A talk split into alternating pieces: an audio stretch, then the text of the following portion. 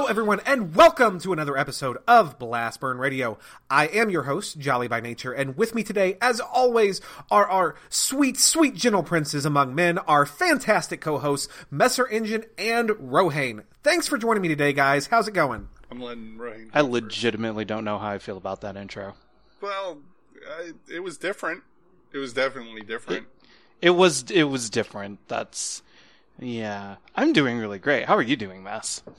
Uh, it's been a really busy week. I am legitimately exhausted, and there is no reprieve coming up, folks. I have uh, Nor'easter Gaming Convention and Expo uh, in Orono, Maine this coming weekend.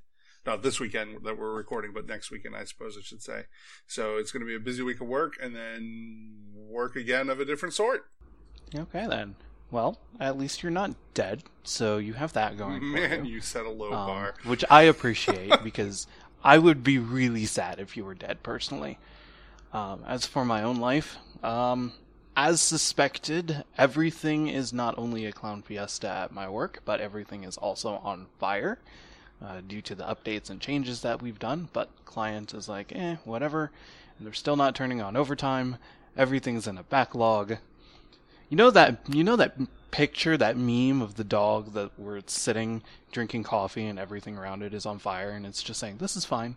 This is fine. no, fine." I don't. And I That- also don't know what a clown fiesta is, and I'm very frightened. I work in pharmacy. That dog is practically our, our mascot. Yep, there you go. I'll, I'll have to find you the picture mess. How are you doing, Jolly? Well, I, my feelings are a little hurt, to be honest, that, that you're kind of unappreciative assholes when I say nice words to you. Like, this is why we can't have nice things. And now I'm going to go back to being a dick. Um, but What's what's wait wait? So you're saying that you're not a dick all the time? I'm saying that this is why I'm a dick all the time because when I try to, you know, be nice and give you a compliment, you have to throw shade at me for it. So now I'm just going to be an asshole to you some more. I mean, I don't think the viewers would enjoy it half as much if I wasn't an asshole. Yeah, yeah. so yeah, I'm I'm pretty good. Uh, as always, it- it's been a week since we last got together, uh, and I don't know about you guys, but it was a, a pretty eventful one for me.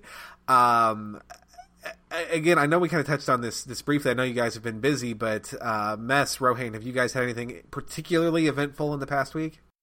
Um, it's just been a lot of for for me. It's a lot of work on top of Mythic Portal, on top of an extremely long gameplay uh, week, which we'll talk about a little later, uh, and WoW rating and just regular life. So no like earth shattering events, but just a lot of small things altogether.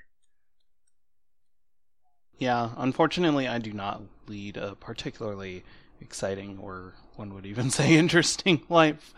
Um, um, yeah, no, I I really got nothing other than work having a meltdown. I mean, I'm progressing in Pokemon Moon for whatever that's worth. I think you might even finish it by the time we're done this entire series.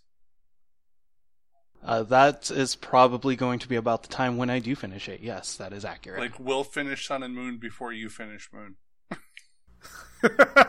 basically.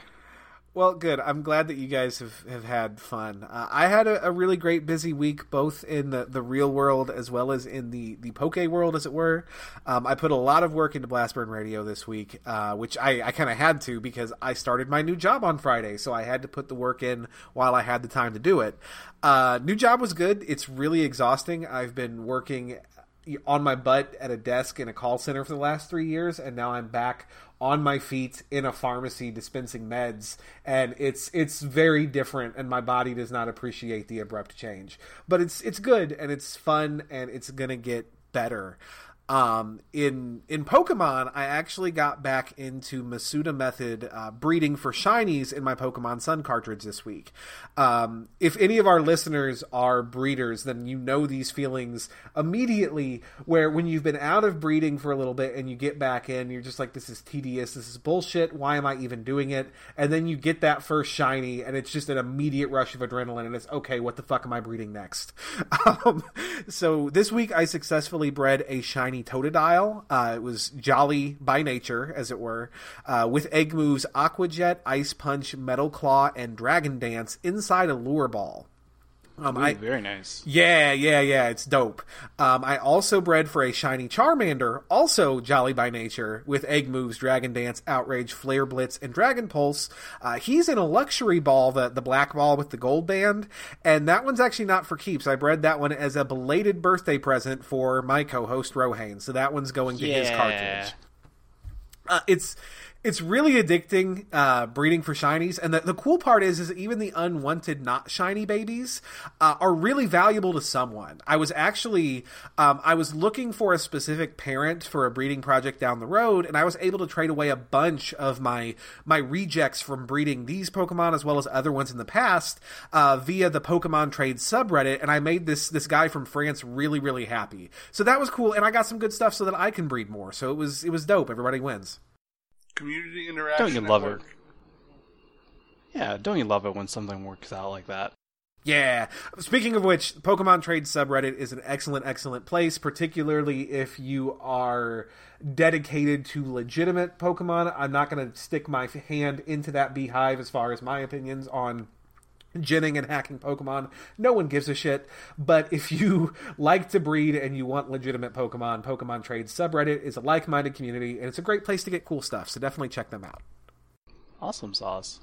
Uh, let's talk about Pokemon news. I heard that there is some, but not a lot this week. Is there right? is, there is some. Um, before we get into the Pokemon news, we do have a little bit of show news to go over. Very little, not nearly the segment we had last week. Um, the big thing I want to talk to you guys about about Blastburn Radio this week is last podcast recording in episode 8 um, we informed you that we were going to be posting pictures of our potential punishment hat of shame uh, on the Facebook for you guys to vote on, and you came through. Uh, we did post our two contenders on the Blastburn Ra- Radio Facebook page, uh, and we got a ton of feedback. Uh, while the general consensus among our fans seemed to be that both of these hats are incredibly ridiculous and also amazing, there was a clear winner, a, a definite fan favorite, which was everyone's favorite Doofy Beaver, the Bidoof hat. Um, so we will be purchasing said shameful hat shortly, and you can look forward to that hideous monstrosity atop the head of the big loser of the Red, Blue, Yellow series for probably a solid three months of streams. Cough, cough, gonna be Rohane, cough. Uh huh. I'm not out of the running yet. Yet.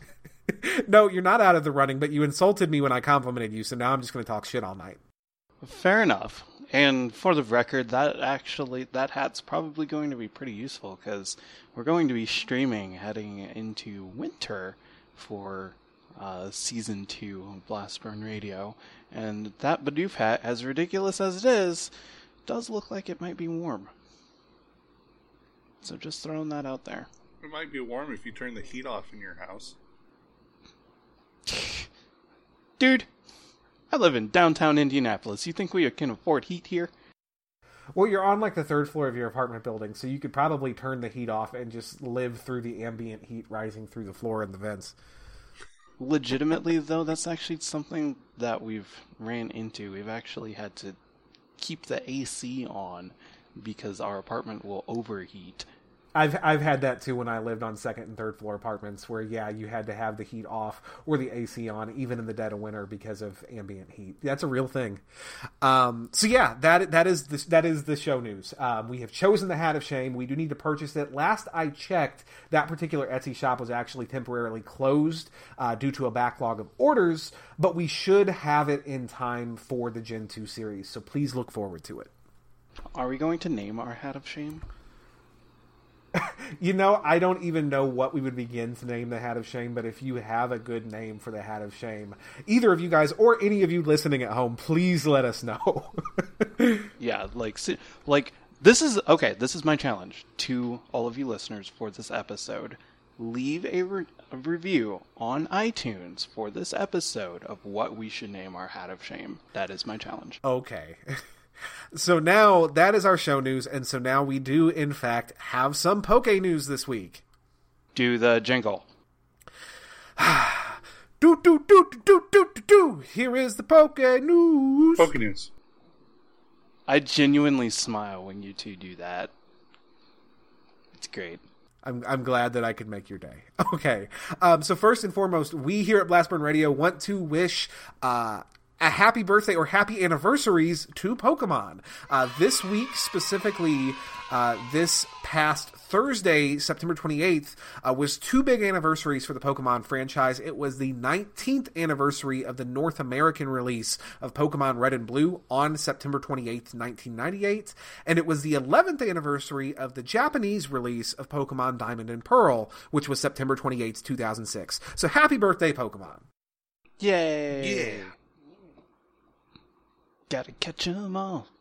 All right. So, friendly reminder, listeners, um, as we've discussed on the previous two episodes of the podcast, the 20th anniversary event Ash Cap Pikachu distribution is currently live. Uh, you can redeem it right now in copies of Pokemon Sun and Moon using the mystery gift code Pikachu20. Now, again, this code will unlock one of several variants Pikachu depending on exactly when you redeem it. Uh, currently, as of today, it can be used to unlock the Hoenn Cap variant which is a Pikachu wearing the same hat that Ash wore during the Hoenn region arc of the anime. Uh, if you want this particular Ash Cap Pikachu, be sure to act quickly, however, as it's only available through this coming Monday, October 2nd. Uh, as of October 3rd, this same code can be used to redeem the Sinnoh region cap variant. It's actually not that terrible of a giveaway. The hats look really great, especially on the Pikachu's, and who doesn't like Pikachonium Z?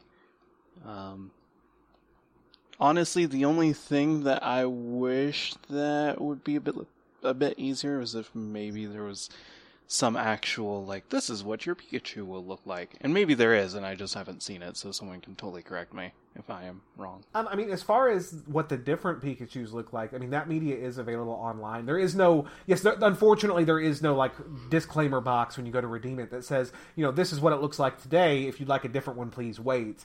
Um, again, Game Freak isn't known for being the the most user friendly and intuitive in their giveaways like that. Uh, but that is information available online. I know that at the very least you can see the dates and the pictures for all of the event Pikachu's on Serebii um, on their events page. So if you're curious, if you want to look at them, uh, definitely head over there and check them out at, at. Um, now, Rohane, I think that you're the only one of the three of us who has currently redeemed your Ash Cap Pikachu. Mess and myself are both waiting for the Kalos variant. Um, having actually played with it, what do you think of it and the exclusive Z move? So I I actually redeemed it twice. Once on my Pokemon Moon cartridge, and then again on my po- on my wife's Pokemon Sun cartridge because she decided that she also wanted uh, this particular hat. I do really really uh, like the hat and the model. It it looks silly, uh, maybe a little bit goofy. It looks like what you would expect a Pikachu wearing a hat to look like, particularly if you think of the Pikachu as like, okay, this is Ash's Pikachu, like from the anime. Um, so they really uh, did the modeling and the art on it perfectly. Um, and of course, the Z power is is ridiculous in terms of the animation. Um, if you haven't seen it, go check it out. It was the first time I had seen that uh, particular Z power, and it's it's literally like a nuke is going off. It's completely overkill. You know what that means? You are Team Rocket, Rohane. You took Ash's Pikachu successfully. Uh, he's letting me borrow it. That's my head canon. I can't talk shit. I took his Greninja. um, okay, guys. So another friendly reminder, kind of a callback to last week's Poke News. Um, we had discussed the Charizard event distribution promotion through Target in North America, and by the time you're listening to this podcast, that event is live as well. Um, again, it goes live on October 1st, which is when this episode will be going up. So if you are interested in a free Charizard, be sure to scoop one up from the electronics department of your local Target store. That event is only good through the 14th. Okay. Yep. Um, and then this next one, this event has been going on for quite a while. This isn't new news by any means, but I wanted to touch on it because it's actually finally ending after several months. So we wanted to remind you guys about the Mewnium Z promotion with Pokemon Bank. Uh, this exclusive Z crystal gives Mew access to his unique Z move, Genesis Supernova. You can obtain Mewnium Z by connecting your Pokemon Sun or Moon cartridge to a live Pokemon Bank subscription, and it can only be obtained once per saved Pokemon Bank file. The event ends on Monday, October 2nd. So if you haven't got yours yet, or if maybe you've been on the fence about whether or not you wanted to subscribe to Pokemon Bank, um, but you do want the Z Crystal, be sure to subscribe and get that quickly because it's going to be gone and we don't know if or when it'll come back. For those of us, Reed, myself, uh, who don't know the full details of how Pokemon Bank works, could you just give like a quick 60 second rundown of how it works? Okay, so down and dirty, Pokemon Bank is cloud storage for your Pokemon. Um, you subscribe to it through the Nintendo eShop. It is, I believe, eight dollars a year. That exact number could be off, but it is a yearly subscription and it's very affordable. Um, you get access to a ridiculous. I think it's a hundred boxes, a hundred storage boxes of Pokemon. That number might be off, but a lot, a lot of Pokemon storage that is cloud storage. You can move your Pokemon into it. You can pull them back out on the same cartridge or on a different cartridge, so you can use it both to store Pokemon and get them off your cartridge, as well as to swap them between games without actually trading with two different 3DS uh, systems. So it's very handy, especially if you like to breed, if you like to wonder trade, or even just like in your case, Rohan, you and your wife play on the same 3DS system. Um, if you wanted to swap your Pokemon between your games without trading, then that's a thing. I'm sorry, the annual fee is four ninety nine, so it's not eight dollars. It's actually only five dollars. Um, but yeah, it works with all of the Generation six and seven Pokemon games, so you can connect X, Y, um, Alpha Sapphire, and Omega Ruby. Um, as well as Sun and Moon, and of course, when they come out, Ultra Sun and Ultra Moon. Um, although you can't trade back, so if you take your Gen 6 Pokemon, put them in the bank, take them out to your Gen 7, they can't go back to Gen 6 after that. Okay. Gotcha. Thank you. Yeah, absolutely. Um, and again, it's something I understand a lot of people are very hesitant to pay subscribed money, even if it's very little on a very long cycle, to Pokemon. Um, but but if you're going to use it to any degree, Pokemon Bank really is worthwhile. And if you're going to get it, you might as well get a nifty Z Crystal. So think about it. I mean, five bucks a year. That's we're not sponsored by Game Freak, folks, but that's a pretty good deal. Okay, so that was all of our Poke News this week. Nothing new really came up, but those were all things that we wanted to remind you of. Um, now, obviously, the next thing for us to talk about is going to be our gameplay this week. Uh, so here we are. We are more than halfway through the Generation 1 series. This was, of course, week five of the red, blue, yellow portion of our Nuzlocke World Tour. Uh, it was kind of an odd week, all things considered. Uh, now, we had no gym leader to challenge this week, uh, but we still had a lot of content to get through. Now, as always, uh, Messer Engine was up first, and he streamed on Monday night. Uh, so why don't you tell us about it, buddy? How was your gameplay this week? I was woefully unprepared for the sheer amount of game that I needed to get through. I went live at my regular time, and I didn't stop streaming until one in the morning Eastern time, and I only stopped because I obviously had to go to bed and go to work. Uh, but I still had three Pokemon that I needed to level at that point. Um, so there was a lot to do, even though we weren't doing a gym leader. So the the first stop was to go to the Rocket Hideout um, underneath Game Corner uh, because we were already in Celadon City. So we totally did that. Uh, that building is it's a it's it's a walking disaster area because anybody who is employed there has to step on these little tiny spinny things that send you in circles from like pad to pad, which would obviously result in accidents from anybody who happened to be in there at any time. And then there would be tons of workman comp claims, and it would be terrible. Um, OSHA would throw a fit. yeah.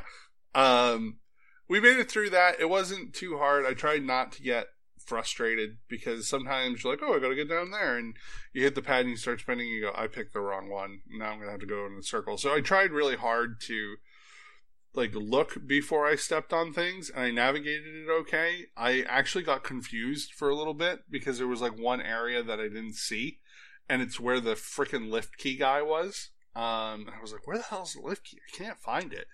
Uh, and eventually I got that. None of the trainers in there really posed any difficulty for us. Uh, we went and fought uh, Giovanni, and Giovanni was a chump. Austin was just like, "It's my time to shine." Tanner, it's my time to shine, and I was like, "You go get him, girl," and she just stomped all over his face.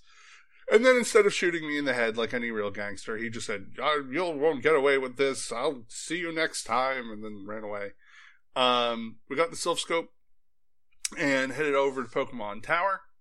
Um, not much of a hike. We had already been to Lavender Town, so it was just fly back over there. Uh, Pokemon Tower is always kind of an odd place because it seems so out of place. Like the rest of the Pokemon world is pretty pretty happy and colorful, and then there's just this giant tower of a graveyard in the middle of town. Um, again, wasn't wasn't too difficult. We uh, we used Pierce to just drill peck our way through all the trainers with Gastlys. There, it was not even a challenge uh, whatsoever. It was pretty pretty simple. We had already fought our rival, so we didn't have to do that. Uh, we saved the old man and got the Poke Flute. Um, we headed down south with the hopes of getting that Snorlax and at least putting him in the, the computer. But I murdered him by accident. Or I should more appropriately say that Bishop murdered him because that cat is a killer. Um, so that was sad. No encounter there for us. Uh, and we continued down, and this is where, where tragedy occurred. where tragedy occurred. I've been saying for weeks that when I lost Pokemon, it was going to be something good. Uh, and that's exactly what happened. I was just breezing my way through fishermen and, you know, all these dudes with like water Pokemon, taking an opportunity to level Valente, who's our Jolteon. And I was like, oh, Valente got a level. Like, I'll go ahead and switch out. Who needs, who needs experience? Uh, and I was like, oh, Nix, our Kadabra needs experience. He's still level 30. And I threw him out into an Electrode, not really thinking about it. And the second I hit the switch button, I knew. I was like, oh, God, it's going to self destruct. And that's exactly what fucking happened. And it got down in one hit. And I'm particularly salty about this because that same Electrode light screened all over Jolly during his playthrough. Didn't even try to kill kill his Pokemon. Jeez. So Nix died a terrible death, and I was very upset with myself because it was entirely my fault. I should have never put poor frail Nix into a position where self destruct could have been used, uh, and his weak physical defense uh, was going to be a liability. So then I had to find a replacement for my team because you know um, that my beautiful boy was in pieces. He probably didn't even. There was probably nothing left of him. He got hit so hard. I actually released him in Lavender Town. It seemed appropriate, since considering there's a giant Pokemon graveyard there. Um, and then I started booking on back down so we could get to uh, Fuchsia. Um, the the slot went to our Ninetales, um, which should really shouldn't be any any surprise. Ninetales is a pretty solid Pokemon in Gen One. Um, so we, we put her in there. She needed Brennan needed some some leveling, but that got done. We kind of breezed through the rest of the trainers, but good lord, were there a lot of them there's so many trainers on the way, and they all have stupid birds and Koffings and freaking Grimers. So the the bad part about this particular part of the run is everyone knows that I hate Stroud, my Weepinbell, with a passion. I just don't like him.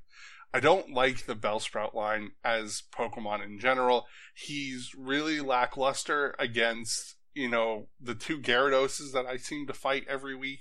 So he just doesn't have a, a place on the squad, not to mention he's vulnerable to Psychic because everything's poison in Gen 1. So I did not have a Pokemon that could cut on my way south. And all of the grass on the paths to the south and to the west on your way to Fuchsia required cut to get to and I was not going to go back and get him just to cut and get an encounter and go back. And that turned out to be a very poor idea because when I got to Fuchsia finally, and it was like 12 something at night, and I was like, I am so tired and I have so much to grind. I just want to get to the Safari Zone and get my encounter. I encountered a Venonat. And I could have caught a Venonat on. It's actually like one of the only encounters I could have gotten on those routes. So I looked at it and I went, uh, oh, damn it. Maybe it'll run away. It didn't. It didn't. And now Collins, the Venonat, lives in my PC. uh, he lives in my PC and nobody likes him. And I don't blame them. I like you, Collins. So the the only thing You haven't even gotten a chance to know the guy. The only thing that made me feel better about Collins was watching Jolly stream this week and watch a Venonat almost kill one of his Pokemon. Uh, I thought that would have been justice, but it didn't quite happen. Um, It, it's so fucking weird that in Generation 1, Poison and Bug are weak to each other. So my Gloom was four times weak to Bug type. So as weak and bullshit as Leech Life is, it was a fucking threat. it was really funny to watch. But uh, other than that, there was just a lot of grinding. We didn't lose anybody in grinding. Uh, there were a couple of scary moments because we decided to do our grinding against all kinds of fast, deadly Pokemon uh, in a patch of grass right inside Fuchsia City, which has Raticates, Fearows, Doduos, uh, Rattatas, and Spearows. Um, and I think the highest level ones are 29 and a Raticate at level 29 with hyperfang can still really hurt pokemon with low defense um, which is unfortunately uh, about half my team so uh, we had to be I very very feeling. careful uh, and we were and that's where we are tonight we're going in with one short Kadabra one plus Ninetales and hopefully uh and and obviously my the Dodrio because Pierce evolved this week. That's something I didn't point out earlier when he was murdering Gastlys. Uh, he evolved, so he is mean. He's or she's mean, I should say. She is very mean. And, and you have a beautiful new baby boy in Collins, never forget. You know what's going to happen. I'm going to have to bring him with me to the Elite Four. It'll be Venomoth all the way. Well, you know, you know, mess. Weren't you just bitching to me uh, off recording that you didn't have hardly anything that can learn psychic? You know who can learn psychic? I do. I do because I just looked that There you up. go. Uh, okay, I've got a couple questions for you, buddy. Um, now, Mess, I know that you initially had mixed feelings about Austin.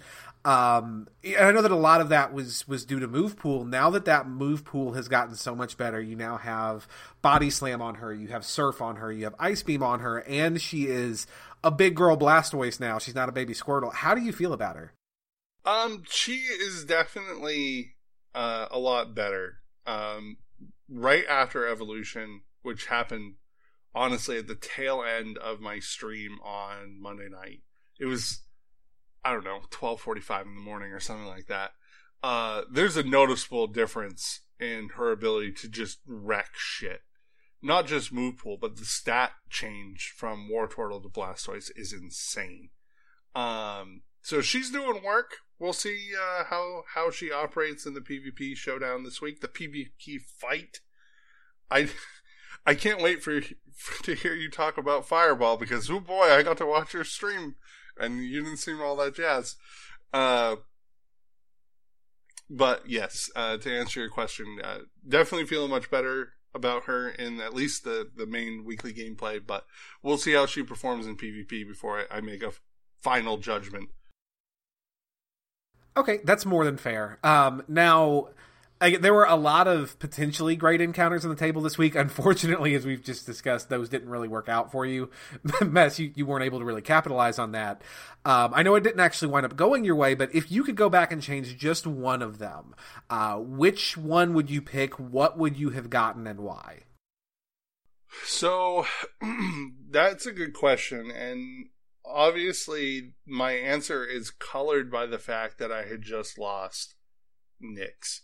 So going to Safari Zone, there was a good chance to pick up uh, a ride on or a uh, Exeggcute, and having a grass type that's not grass poison and is instead grass psychic would have probably been the best fit uh, for the team uh, if I wanted to clear a slot uh, for a Pokemon that can learn Psychic, particularly because you're running some some water on your team, Uh, and it would be really nice to, to have something that could deal with that and also could dish out that psychic TM.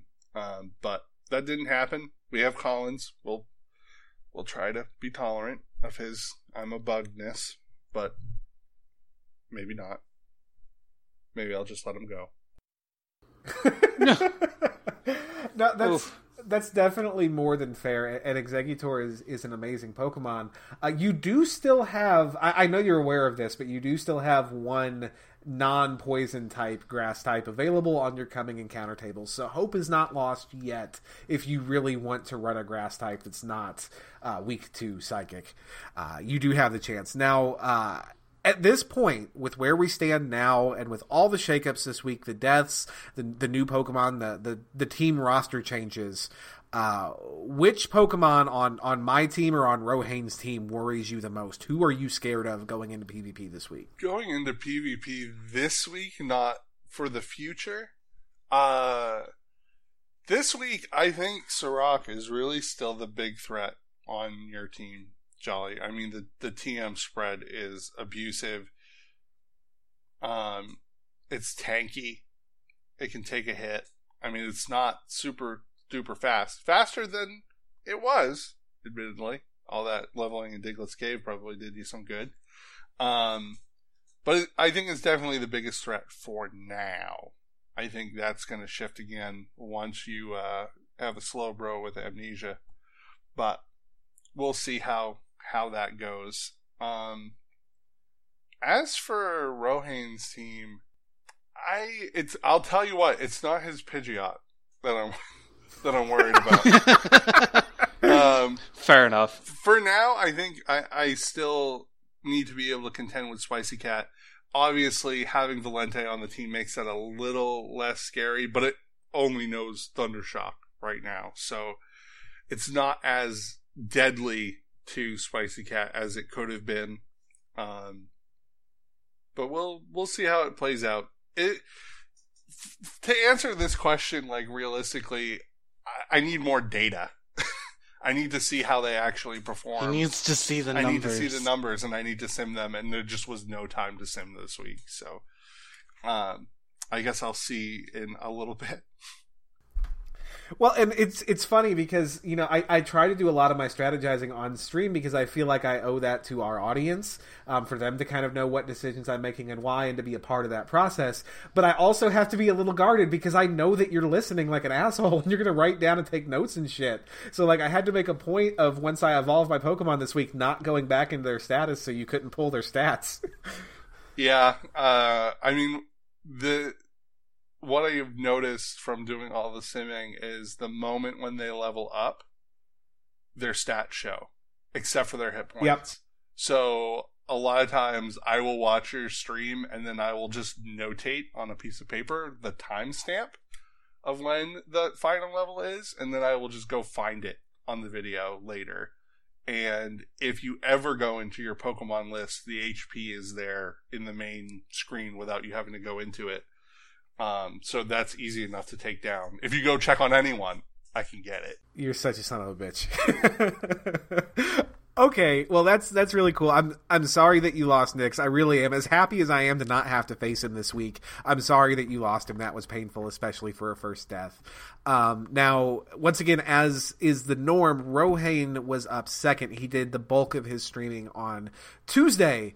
Um, and again, unfortunately, Rohan was coming into this week at a heavy disadvantage. He needed some good luck to start turning that around. And, well, I guess we'll find out how that went. Rohan, how was your gameplay, man? So, in a similar vein as last week, uh, it was pretty solid with a small smattering of sadness. Um, in, I'll, I'll kind of go back to it, but I will say that I was and still am probably more salty at losing my Vulpix rather than what happened this week. Um, but we'll go into that uh, once we get there. So we started off in Celadon City because that's where we left off, and we headed into the Rocket Corner. Breezed through that really easily. Um, did there were a couple of places that I did have to go back and heal, and actually wasn't so much go back and heal, but Rather, it was go back and empty out my inventory and then might as well heal. Just because there's a lot of stuff on the floor. and Like, geez, does no one know how to put anything away or organize?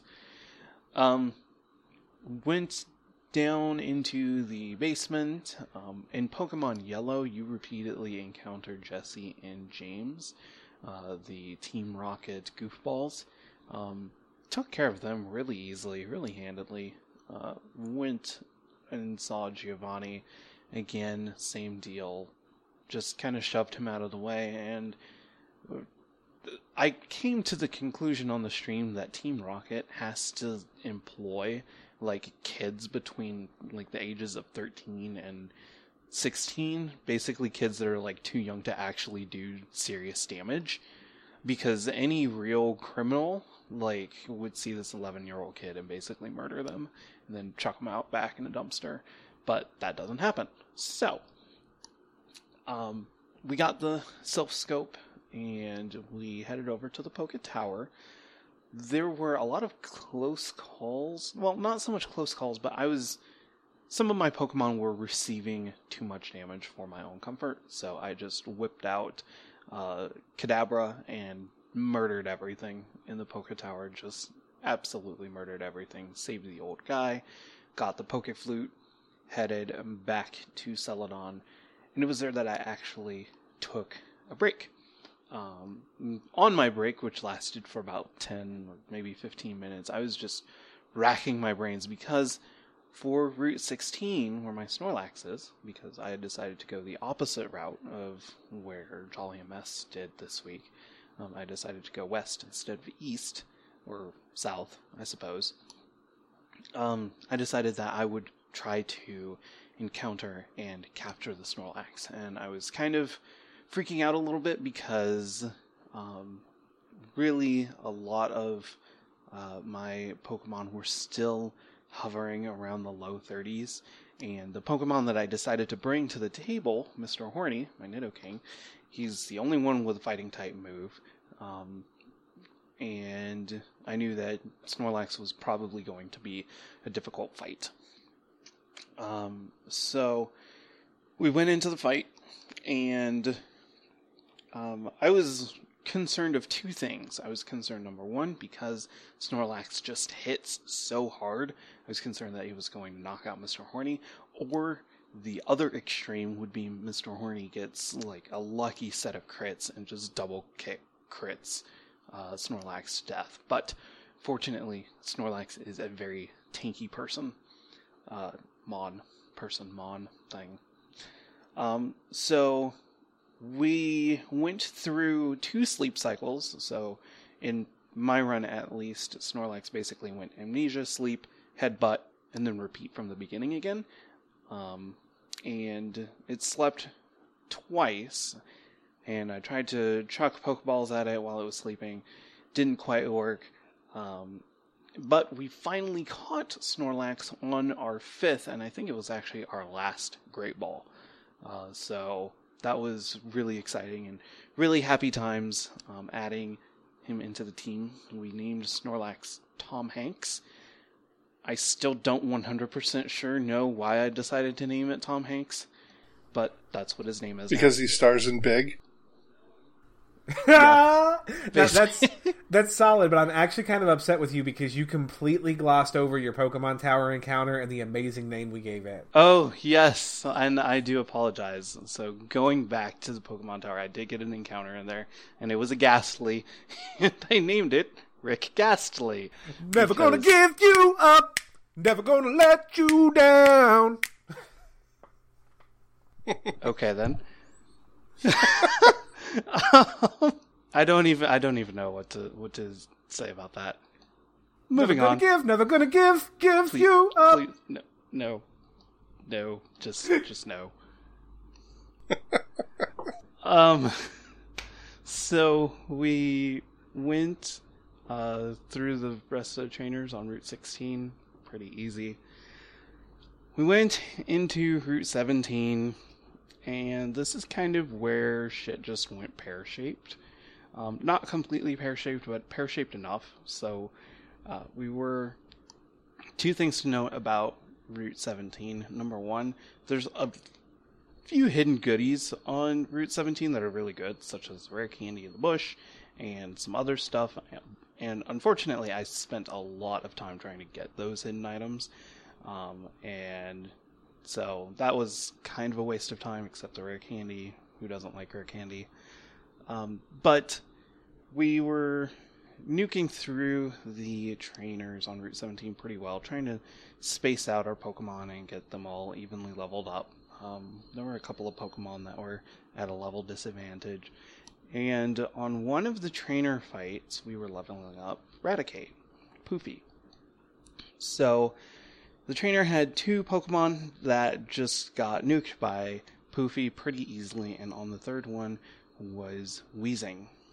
And going into the fight, Radit Poofy had about three quarters health, and so we did a Hyper Fang, and I think the Weezing outsped, but I can't remember for certain. It, it really doesn't matter uh, who had the higher speed. But uh, Weezing used Tackle and brought Poofy down to 50 HP. Um, we did another Hyper Fang, uh, which brought Weezing down to probably about just under a third, maybe closer to a quarter. It was very solidly in the low orange in terms of health. And then Weezing used Sludge.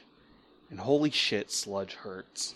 Sludge drops Poofy down to 25 health and inflicts poison status. The smart thing for me right then and there would have been to swap into a different Pokemon and just murder Weezing then and there. I was not a smart man. Um, you'll notice, again, this is a common theme when I lose my Pokemon.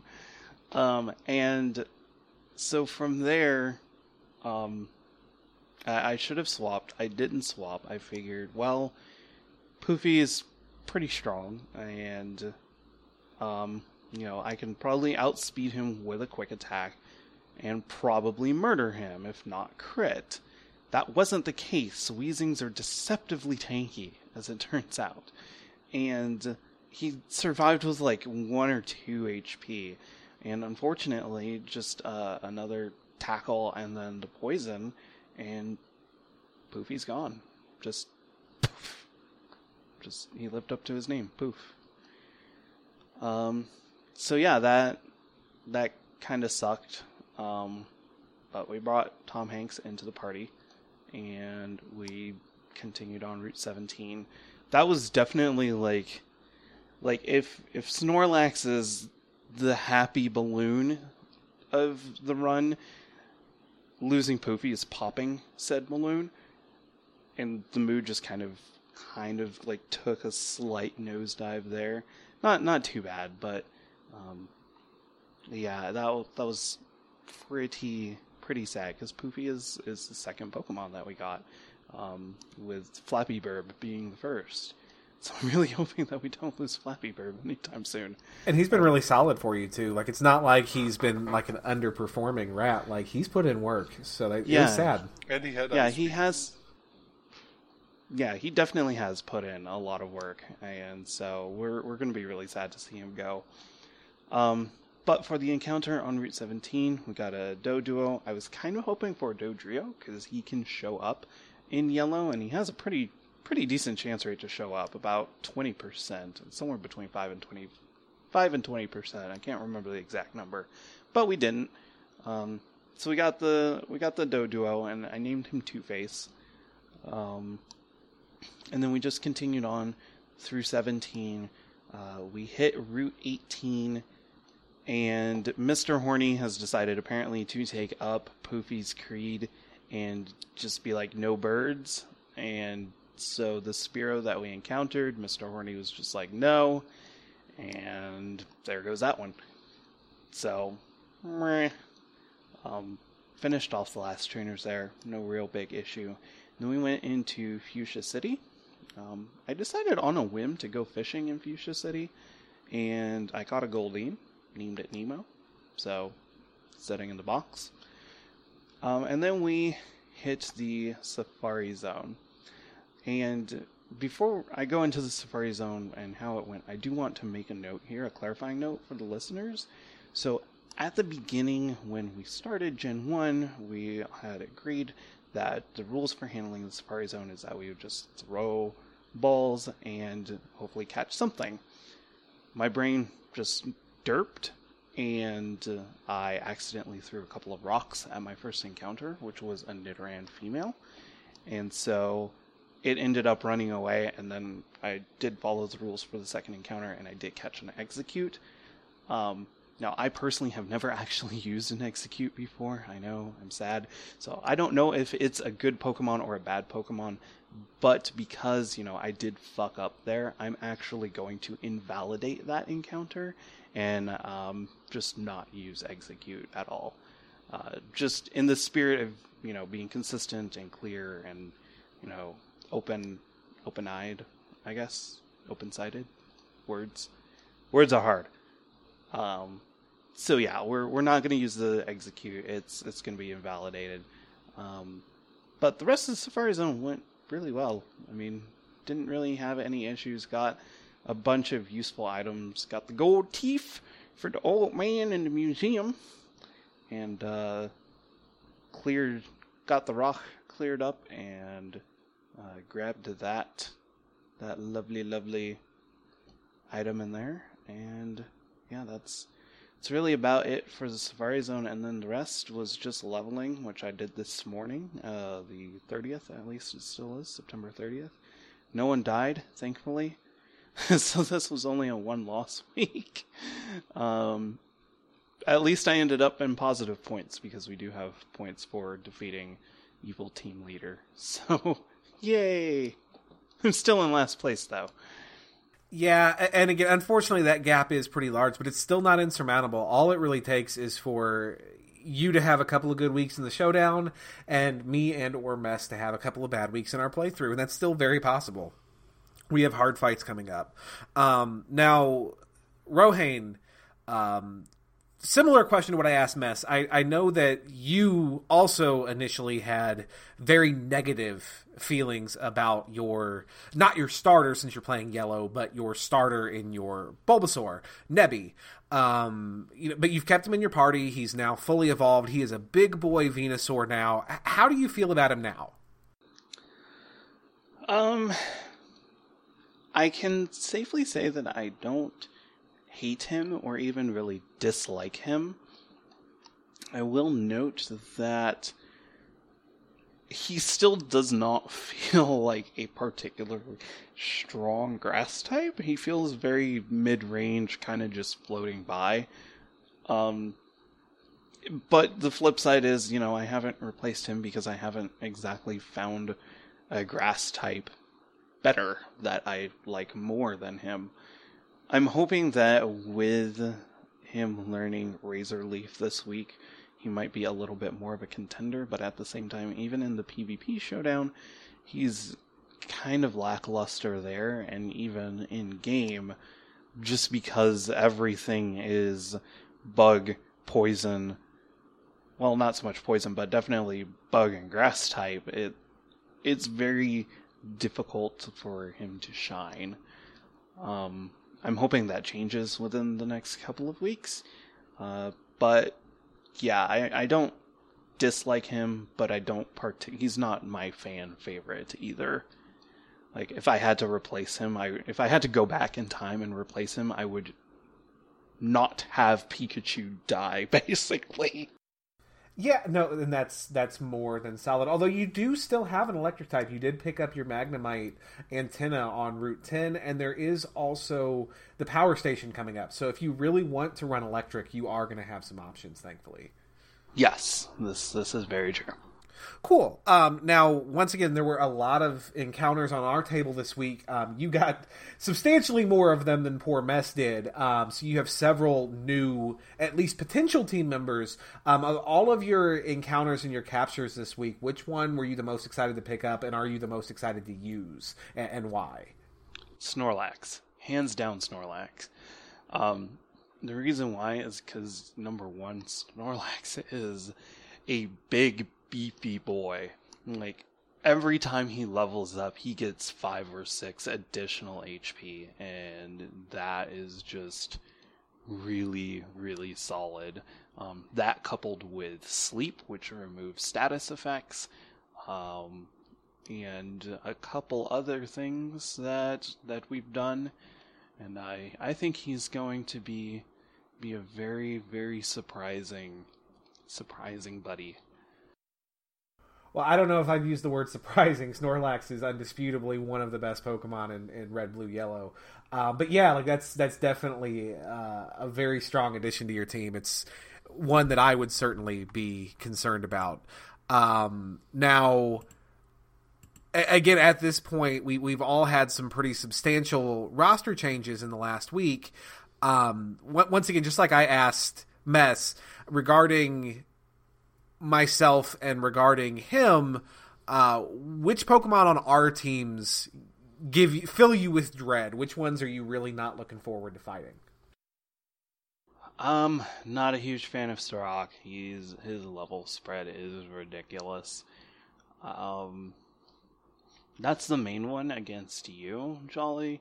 Against Mess, I'd have to say that his Nidoqueen is kind of one of those ones where and this has happened like twice now where I see the Nidoqueen and I pull out my Gyarados and whoops, I forgot it has Thundershock and there goes Gyarados. Um, so that's a threat that I always have to keep in the back of my mind. I'm not too worried about Pierce, surprisingly. Um, this is going to sound cruel, Nick, mess, but I'm kind of glad that Nix is dead. so that's one threat that I don't have to worry about. Um, I really don't know for Mess. I didn't get to check out his stream as much as I would have liked to, so I don't have a full, complete idea of what he's bringing to the table. So, uh, much like with Mess, we're just gonna have to fight each other and see what happens. All right, that that is more than fair. Uh, awesome. So once again, as is the normal for us, I was the last to stream. I did my gameplay stream on my normal day of Thursday this week. Uh, and as always, before I dive too far into talking about it, I do want to give a huge thank you to everyone who came out and joined us for both of our nights of streaming this week. Uh, we had a lot of game on our plate to get through uh, coming into the week, but we chewed right through it and we had a blast doing it. Uh, so thank you, everyone who was active in the chat and just had fun with us. Uh, now, we came into week five once again with a team consisting of Fireball, who was our Charmeleon, uh, our top shelf Clefable, Amaretto, the Gloom, uh, Kraken, the s- second tier Gyarados, far inferior to Rohain Spicy Cat. Uh, we had Four Loco, the Machoke, and we brought Rumplemint, the Nidoking, into PvP Showdown last week. But for our gameplay this week, we actually benched him in the PC in favor of Jameson the Fearow. Uh, having a flying type just brings so much utility to the team for the for the playthrough that I really couldn't justify leaving him in the bank. Um, now, we of course also started in Celadon, where last week we defeated gym leader Erica and spent a ridiculous amount of time farming coins inside the Rocket Game Corner. Uh, now, while we were gambling in there, we noticed a suspicious dude hanging out near a particular poster. We decided to check that out, and to our surprise, not really surprised, no one was surprised, uh, we wound up inside of a secret base of the criminal organization Team Rocket. Uh, we explored the hidden Rocket base and we discussed how honestly, up until this point in the game, Team Rocket hasn't really done anything wrong. Uh, their operation in Mount Moon was clearly a legitimate business enterprise. They were digging up fossils to sell to collectors and museums. Like, that's how that works. And, I mean, I don't know the tax codes in Kanto, but the local authorities don't seem to mind the casino that they're running out of Celadon. Like, these seem like businessmen. We're just the asshole breaking in and fucking their shit up. Uh, but we did it anyway. Uh, we made pretty good time through the place. I, I remember the sliding tile puzzles inside the rocket base in Celadon being way more annoying than they actually were coming back to it as an adult, I guess. Uh, so that was a pleasant surprise for me. Um, we eventually reached the the Team Rocket leader Giovanni, uh, who was surprisingly a man of few words. I don't know if it's all the time that I've put into playing uh, X and Y and having to listen to Lysandre go on for like twenty minutes soliloquies. But when I reach Giovanni and he's just like, "Who are you? Let's fight!" I'm like, "Holy shit!" um, but we made short work of his team. Uh, we used Amaretto against his Rhyhorn, and I forget what his other ground type was that we fucked up. Um, but we fucked up his. He has an Onix. that's right. His Onix and his Rhyhorn got fucked up by Amaretto, and we brought in four Loko to, to beat the shit out of his Kangaskhan. Uh, we picked up the Silph Scope, which allegedly will let us see ghosts. Uh, at that point, we flew back to Lavender Town to see what the commotion is going on in the Pokemon Tower. Uh, here we picked up our first of many encounters for the week, a Gastly whom we named Hypnotic. Once again, our naming theme being booze. Uh, Jolly in Kanto is an alcoholic, sees liquor everywhere he goes. Uh, so Gastly was named Hypnotic.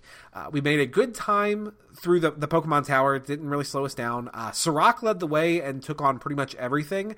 it occurred to me as we were progressing through the Pokemon Tower that my team really didn't have a ton of good options to hit ghost types. Most of my strongest attacking moves are normal or fighting type, which is a good thing to, to recognize. Uh, but Sirach handled them all very nicely with the combination of Thunderbolt and Ice Beam. That good, good Bolt Beam coverage. Uh, we chased Team Rocket out and we rescued Mr. Fuji, who of course then rewarded us with the Poke Flute.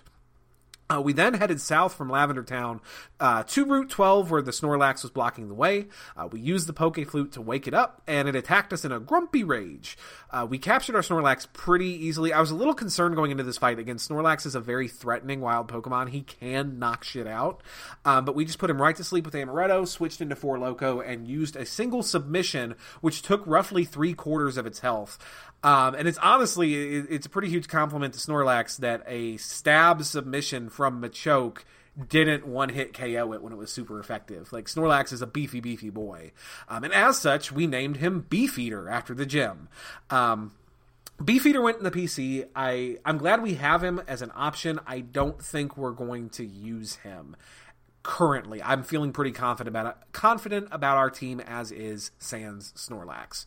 Uh, from here, we continued south, battling all the Route 12 trainers, and yes, as Mess said, going right through that uh, that big bad uh, electrode that took out Nix with absolutely no trouble. It's funny because going through that route, initially my thought was, I've got to watch out for that electrode. I've got to pay attention. It fucked up mess. And I completely forgot until he said in the chat, hey, isn't that electrode that just used light screen on you like five fucking times the one that killed my Nix?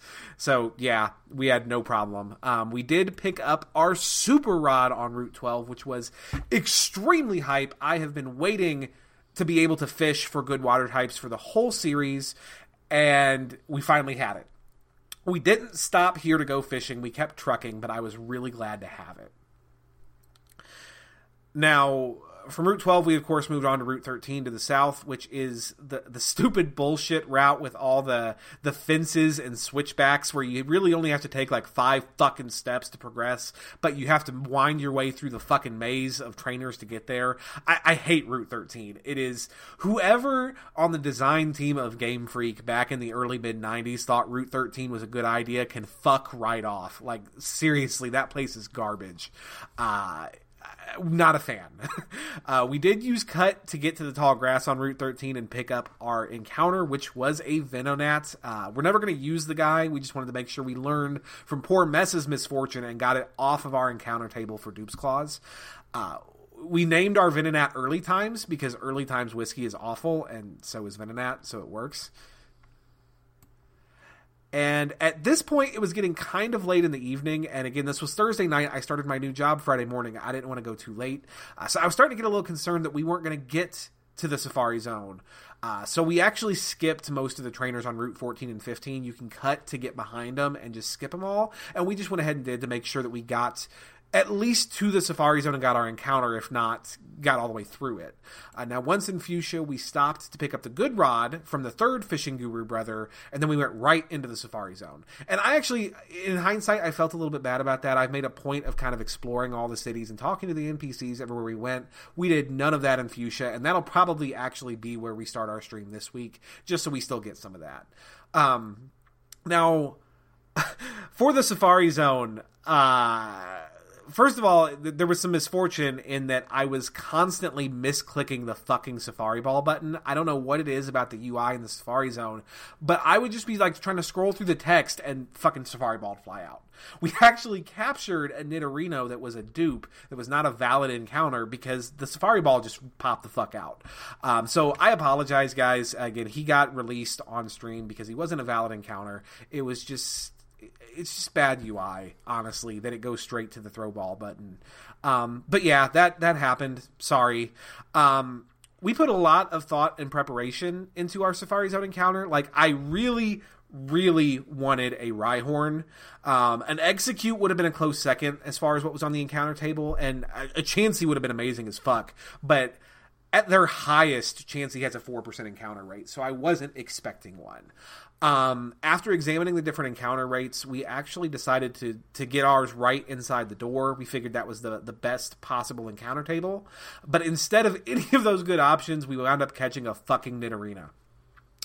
We named her Bombay after the, the Bombay Sapphire Gin. I tried to look on the bright side initially and be positive and go, okay, well, Nidoqueen learns Body Slam. That's a better move than Thrash because you don't lock in and you have that paralyzed chance. Like, this might work. I might use her she's at a higher level than Nidoqueen learns Body Slam. She will never learn fucking Body Slam, so she's worthless to me. She lives in the goddamn PC. None of Damn. us got anything worthwhile from the Safari. I clapped excitedly when you caught it in Nidorina. Damn. So yeah, salt. Um, now I did make it through the safaris on one try. I was actually pretty impressed with myself. I was going purely off of memory and just going, I think this might be the right way. And I got to the important key items, the the Warden's Gold Teeth and the HM for Surf, with plenty of time to spare. Um, we of course turned in the teeth to the Safari Zone Warden and got our Strength HM.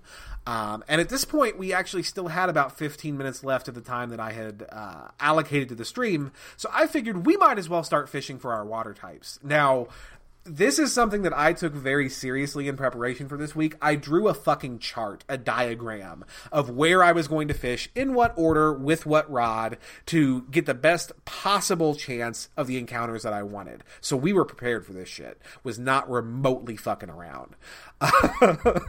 now, to start with, we flew back to Celadon City. Um, we had already received a gift in Celadon, but no actual encounter. We hadn't battled anything to catch, so we still had an encounter available here. We fished. We fished fished. We fished in the the small patch of water in front of the house with the super rod, and we received a slowpoke. I was so hype. This is literally the Pokemon that I have been waiting to encounter since this series started. This is our chosen boy, the one. Uh, I named him Glenlivet after the wonderful brand of scotch. Uh, and then at that point, we flew to Cerulean City and we left to the east, uh, back to Route 10 north of Rock Tunnel. We had skipped that encounter last week when we passed through here. Uh, here, we fished with a good rod and we encountered a Poliwag, which we have no intention of using, but we wanted it off of our dupes table, and so we got that here. So that was good. Um, we named him Tito after Tito's handmade vodka. Uh, we then flew back to Fuchsia City. We went back to the fishing guru's house and went behind it to the little, little pond and fished with a good rod where we also encountered a Goldeen. So we both got Goldeens in Fuchsia. Once again, not something we have any intention of using, but we didn't want it to encounter it elsewhere. Uh, so we named her Moscato. Uh, we then flew to Vermilion City, where we fished in the bay with a super rod, and we encountered a Krabby. Uh, we did capture him, and at this point, I was starting to run creatively dry on boozy nicknames. Uh, we named our Krabby Grenadine, which is not booze, but it is used in many, many cocktails, so I considered that to be a close enough compromise. Seems legit. Yeah. Um, so we left Vermilion to the north back to Route 6, where we also saved our, our, our encounter previously. We had never encountered a Pokemon here. Despite passing through, uh, we fished here with our Super Rod and we encountered a Shellder. Uh, now, Shellder is an amazing Pokemon. It is fantastic, but we're not intending to use him uh, because we got other great water types that we really want to use. So Shellder is probably going to live in the PC, although I suppose if the worst comes to pass, he is definitely a solid backup. We named him Knob Creek after the bourbon. Uh, and then finally, last but definitely not least, we flew, flew, we flew back to Fuchsia City and we left to the south to go to Sea Route 19. Obviously, we couldn't surf yet, but we could fish. And with our super rod, we lucked into a Staryu. Uh, now, this this is another super hype encounter and a Pokemon that I expect is going to make a big impact on our team moving forward. Uh, we named our new Staryu friend Bacardi. Now, just to interject in here, the reason why I'm saying "oh shit" is if people remember, um, back when fighting Misty, it was actually Starmie that knocked out my Pikachu in a one-hit KO. Needless to say, I am not looking forward to meeting Bacardi. Bacardi and Cola, they get the job done. Okay, so at this point, we called our stream for the evening because it was midnight, uh, and I went to bed and I couldn't hardly sleep. I was so hype at all of our new Pokemon, and I honestly I had no clue who was getting a spot on the squad moving forward with all these new encounters. Uh, now, again, I started my new job on Friday morning, and it was a very busy day, so I didn't even have much time to think about it during the day. Uh, so, coming into Friday evening, I was still just as clueless as I had been Thursday night. Uh, so, Friday evening, we we picked up our stream for the second night, and we spent probably the first 15 20 minutes just strategizing with the chat and talking over our options for our squad. Uh, ultimately, for this week, we settled on a team consisting of Fireball, Sirach, Four Loco, Amaretto, Kraken, and we brought in Hypnotic over either Rumple Minze or Jameson for this week's showdown. Uh, now, I know that I just finished saying that Glenlivet and Bacardi were both going to be huge for this team, and I am 110% behind that statement. But the way their learn set falls, uh, our level limit of 38 this week wasn't a good week for us to bring them in. Uh, they just they weren't going to be able to make that impact immediately. Uh, so I would expect to see them show up in next week's showdown, but this week they're sitting on the bench and watching. Okay, then. So, um, in the same vein, since you asked us a couple of questions, I would like to ask you a question, and then I'm sure Mess probably has some questions for you. Um, so, you right now have a lot of good Pokemon, I would say. Um, quite a few solid Pokemon. Um, kind of sucks that you didn't get anything in the Safari Zone either. Um, but if you had to go back and change an encounter, maybe get exactly what you wanted from a specific route, what would that be? Oh, at this point, Rhyhorn Safari Zone, hands down. Like if I had a ride on, that would be hype as shit. But if wishes were fishes, right? Well, you have a lot of fish right now, so I do have true. a shit ton of fish. Um, sorry, just one other note that I do want to make is the rest of Friday was really just leveling. Um, we didn't take the most direct route for leveling because we wanted to make sure we got some stat exp where we needed it. So we we took kind of a slow route. Um, we did use a couple TMs. We finally used our Mega Drain TM on our now Gengar Hypnotic, and we also dipped up to Saffron City and picked up the TM for Psychic and taught that to him as well. Um, and all of our Pokemon are now fully evolved. Um, so Amaretto is now a Vileplume, Fireball is now a Charizard. Um, both of our trade evolutions are Machamp and our Gengar. Unfortunately, the workaround that I had set to have them evolve on stream didn't wind up working, but I evolved them after the stream. So they are now a Gengar and a Machamp. Everyone is in their final form. Very exciting. So I wanted to chat about your starter specifically because I watched pretty much your entire stream for the week, and I watched you grind up Fireball in uh, Pokemon Tower and almost get killed a couple times. Um, he's he started off real well for you in this playthrough, but after this week, it doesn't really look like he's doing much for you. How do you how do you feel about that? Well, it's big and it's hype that he's a Charizard now for for a couple of different reasons. Um, he's immune to earthquake, which is something that we're all going to have next week. So for a, a, fire type that would normally be weak to ground to be immune to it, that's big. Although it's yet another electric type weakness on our team, and so that's unfortunate. But you know, give and take. Um, he has slash in his move set now, which was no help in the Pokemon Tower because we were fighting Gastly's. But a fast Pokemon with slash is always excellent. My complaint with Fireball is that he's really shitty at being a fire type his best fire type move is Ember. It's still Ember. He's not going to get a better fire type move than Ember until we're facing Blaine. That's when he's going to get Flamethrower. And that Oof. is incredibly frustrating to me that our fire type starter, the fire type starter, fucking Charizard, is such a shitty fire type. And you can't. I, again. You can't even make the argument that he's a great flying type either. yeah, he doesn't even learn any flying stab. Like he's he's a great normal type despite not being one, and it's just kind of bullshit. Uh, again, I don't hate him. He's definitely not my favorite, and you know, depending on the encounters I get next week, he might get benched. I don't say that lightly, and things are going to have to fall perfectly for me to consider that. But if they fall perfectly, Fireball might give up his spot on the squad. So is it is it safe to say that you kind of feel about Fireball how I feel about Nebby, just for different reasons, where you don't really like him, but at the same time, you know, you don't not dislike him yeah, I, I, mean, and again, it's it's ultimately it's not it's not Fireball's fault that he was given a really shitty Gen One moveset, uh, or or rather the level spread. Like if if they even if they reversed the level up learning of Slash and and uh, Flamethrower, I would probably be perfectly okay with it. If if he didn't learn Flamethrower until the mid 40s, or if he didn't learn Slash until the mid 40s, and he learned Flamethrower in the early 30s. But it's bullshit that Mess's Ninetales knows flamethrower and my Charizard doesn't.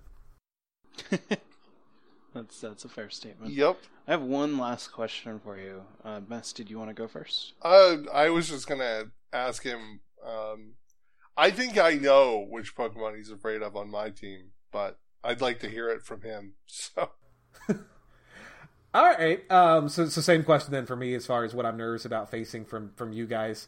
Um, I think this week it's still Kawal from from you, mess. I in the future I'm very concerned about Valente because Valente is going to get Thunder, and I'm bringing a lot of Water types into my roster. But those Water types aren't there yet. My my Electric weakness is not as overpowering as it's going to be in later weeks, and Valente still only knows Thundershock. Admittedly, it stabbed Thundershock from a very fast and thus crit happy Pokemon, but it's still just Thundershock. Whereas Qual, on the other hand, is a tanky, phenomenal beast and has Thunderbolt as well as Ice Beam un- under its belt. So so Qual is definitely still fear worthy. Um, and Austin is no slouch either. Again, that that particular move set along with uh, along with Austin's stats make it something to to be be wary of. We'll put it that way. Um, for Rohain, I mean, Fake Kitty is nothing to sleep on. It, it's an Alakazam now. It's faster than anything either of us are running, bar possibly Valente.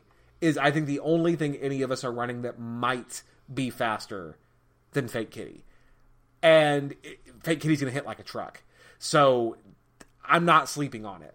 Um, but of Rohain's Pokemon, I'm probably most worried about Tom Hanks. Uh, even though I have a solid check to Tom Hanks in my good boy Four Loco, Snorlax is just scary. Like Snorlax is always going to be scary and threatening. Pretty solid answer, I'd say. Um, my final question to you is: Now that we're kind of nearing the end in terms of our encounter tables and what we can get. We only have a few few places where we're going to be able to get Pokemon over the course of the next, I'd say, two weeks. What Pokemon are you most hopeful or most excited about potentially getting? Huh. Well, and I know you didn't you didn't ask this question to either of us, so well, I'm trying to decide if I can legitimately answer it without compromising myself. Um, and if you, if you don't want to, that's that's totally fine. No, no, that's suspense never hurt.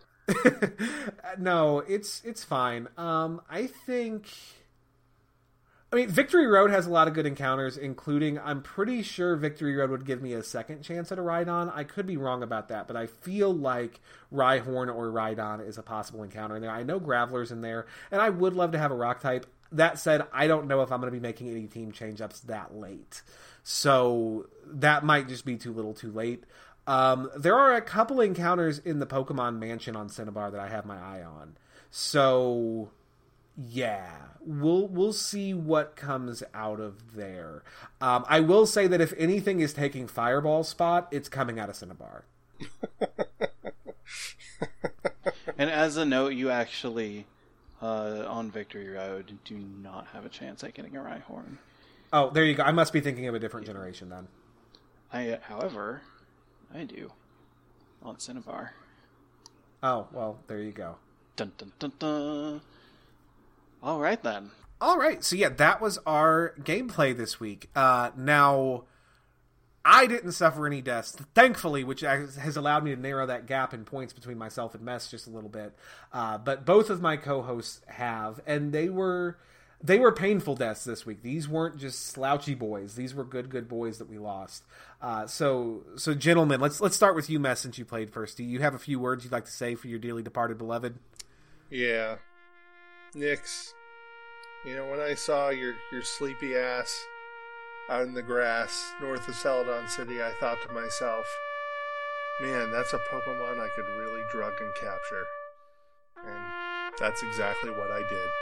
And you you took it like a champ and evolved into a big boy with spoons, and you murdered Erika's grass Pokemon because you're just mean.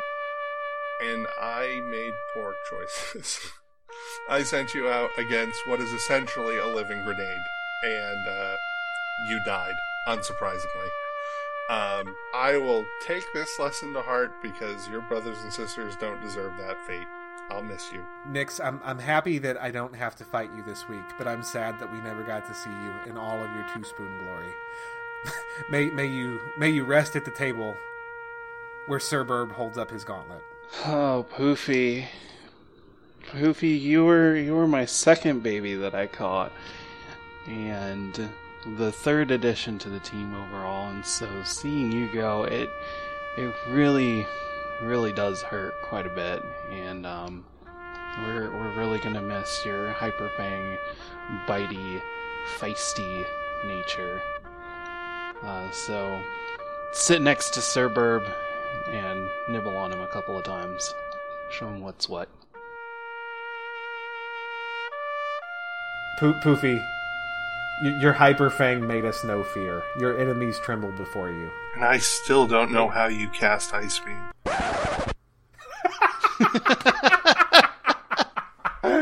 oh shit! Is, is that going to be the overarching theme of this entire run? Is Ro- Rohain uses incredibly valuable TMs on questionable Pokemon and then kills them? Yes. Maybe just for I this think generation. We're, we're after five weeks. We have enough examples that I don't think that anything is going to overtake that by the time we end. I don't know. I did teach a TM to one of my Pokemon this week. Yeah, whatever you. Oh god, did I did I miss something on your stream this morning? It was done off stream. Oh, you can't do something off stream and then also not talk about it. That's shady. It is shady. So I'll tell you now. I taught Tom Hanks Hyper Beam.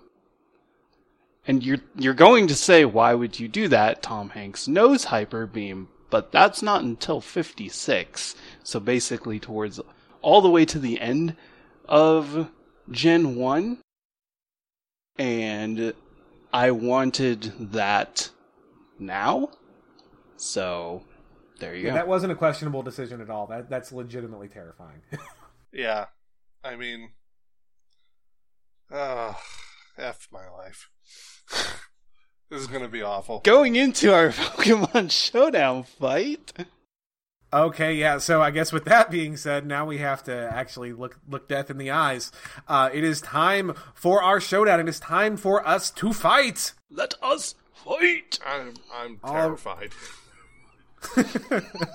right, guys. Now, now, last week, Mess was, of course, dominant in our PvP showdown, taking down all comers and earning a big, big 50 points, consolidating his lead. However, due to the death of poor Nix, that lead has shrunk once again. Uh, we're coming into tonight's showdown with Messer Engine still leading with 250 points, uh, myself, Jolly by Nature, in a close second with 225, and Rohain bringing up the rear with 135. Now, as has become our custom, when we have a big winner, they must defend first. So, Mess, you're up, buddy. You're on the stick. Uh, Rohain, I took him on first last week. Do you want to go first this time? Yep, let's do this. Okay, ladies and gentlemen, so today we are bringing you a very exciting match. This these teams are really starting to come together and get legitimately threatening. Uh, so once again today in the blue corner we have our reigning champion from last week, the well-oiled machine himself, Messer Engine, leading in with Kowal, his ace, his best girl, his level 38 Nidoqueen. Uh, in the yellow corner we have uh, our dragging behind uh, the the small fry, the underdog of this challenge, but don't count him out yet. Yet he has some very threatening Pokemon. Uh, it is our good friend Rohain, and he is leading with Tom Hanks, his very threatening new Snorlax. Uh, gentlemen, are you ready? Yeah. Yep. Okay, let us begin. Let us fight. Okay, Qual should go first. There is very little that is not going to outspeed a Snorlax, so let's see what move Mess leads with first. Okay, and Qual going right into the body slam, probably hoping for that big, big paralyze. Does not get it, however. Tom Hanks, not wasting any time, goes right into Hyper Beam, dealing 66% damage to Qual. However, because it did not KO, Tom Hanks must now recharge. Qual going back into body slam, which crits, dealing 34% damage to Tom Hanks. Uh, does not get the para once again, and Tom Hanks spins the turn recharging from Hyper Beam. And both our competitors are in yellow. Let's see what happens next. Qual going into submission, trying to take out Tom Hanks. Unfortunately, it misses. Tom Hanks goes back to Hyper Beam, which does KO Qual. And because it KO'd, it does not need to recharge this turn. Qual is down, of course, and Tom Hanks is still sitting at 46% health in the yellow, but still very much alive and kicking and Mess is going to bring in his Ninetales. Mess, I'm not actually showing a nickname in Showdown. What is your Ninetales' name? Brennan. Brennan, Ninetales Brennan. Uh, so Brennan goes into Confuse Ray, confusing Tom Hanks' and Snorlax, and that confusion pays immediate dividends. Tom Hanks hitting itself in confusion down to 33% health. And Brennan going into flamethrower, almost taking out Tom Hanks, not quite. However, once again, the confusion lands. Tom Hanks hits itself and knocks itself unconscious. The Snorlax is down. And Rohain sending in Spicy Cat his Gyarados, which is, of course, very threatening for the fire type Brennan. Okay, and Brennan switches out in favor of Valente, Messer Engine's Jolteon, Valente having to eat a surf on the switch, which deals 37%. However, Spicy Cat has got to be afraid of that stab Thundershock. And he certainly is. He switches immediately out into Mr. Horny the Nidoking, which was an excellent play. Valente did go for the Thundershock, which Mr. Horny is immune to. And Mess switching out Valente, saving him for another day. Switching into Austin, his Blastoise. Uh, Mr. Horny went for the Water Gun, which of course is not very effective to Blastoise, only dealing 4% health and Mr. Horny switching out this time in favor of Nebby. Oh, Mess had a very good prediction there, however, and went for the Ice Beam, which was a crit and hit Nebby for 62% of his health. Okay, and Mess stayed in with Austin. Nebby went for the Mega Drain, which also crit, dealing 56% and healing for a very big chunk. Uh, Austin goes back to the Ice Beam, dealing 37%. They are both in the yellow. Austin with 40 and Nebby with 28. Okay, Austin coming back out in favor of Brennan the Ninetales. Uh, Nebby going back to Mega Drain, however, not very effective on Brennan, only dealing 5%. And Nebby coming out in favor of Fake Kitty the Alakazam, which is a very threatening offensive Pokemon. Uh, Brennan going for the Confuse Ray, and Fake Kitty is confused right off the bat. Okay, Fake Kitty fights through the confusion and uses Psychic, dealing 40% to Brennan the Ninetales. Uh, Brennan returning with Flamethrower, dealing 31. Okay, and Fake Kitty is coming out in favor of Spicy Cat the Gyarados. Uh, Brennan the Ninetales going back into the Flamethrower, which is, of course, not very effective, dealing 13% damage to Spicy Cat. Oh, and Brennan stays in and outspeeds, going for the Confuse Ray, landing Confusion on Spicy Cat the Gyarados. However, Spicy Cat does fight through the confusion, use Surf, and takes Brennan out entirely. The Ninetales is down. Mess sending in Valente, his Jolteon, uh, once again, and once again, Mess bringing Spicy Cat right back out and switching into Mr. Horny. This time, however, Mess had a good prediction, went into Takedown. However, Valente is not very physically threatening, only dealing 16% to Mr. Horny and eating a little bit of recoil. And Valente coming right back out in favor of Austin. Mr. Horny goes for the Horn attack, which is a critical hit. Austin lost 32% and is down in the red at 8% health. And Mr. Horny goes for Thunderbolt and makes it official. Austin is down. This is starting to snowball for poor Mess. Okay, and Mess going into Pierce his Dodrio, which is a very fast and offensively threatening Mon. However, it has to be afraid of that Thunderbolt coming from Mr. Horny. And Pierce going for that stab Tri Attack, which does 40% health. Uh, Mr. Horny returning with the Thunderbolt, dealing 47. So Pierce is slightly healthier than Mr. Horny. However, Mr. Horny is hitting harder. And Pierce going back to that Tri Attack, probably hoping for some good, good status, uh, which deals 39%, leaves Mr. Horny in the red. However, Mr. Horny goes back to Thunderbolt, gets a better roll, and takes Pierce out entirely. And Mess brings out Bishop, his Persian, which is a fast, hard hitting crit machine. And Bishop goes right to bite and takes Mr. Horny down.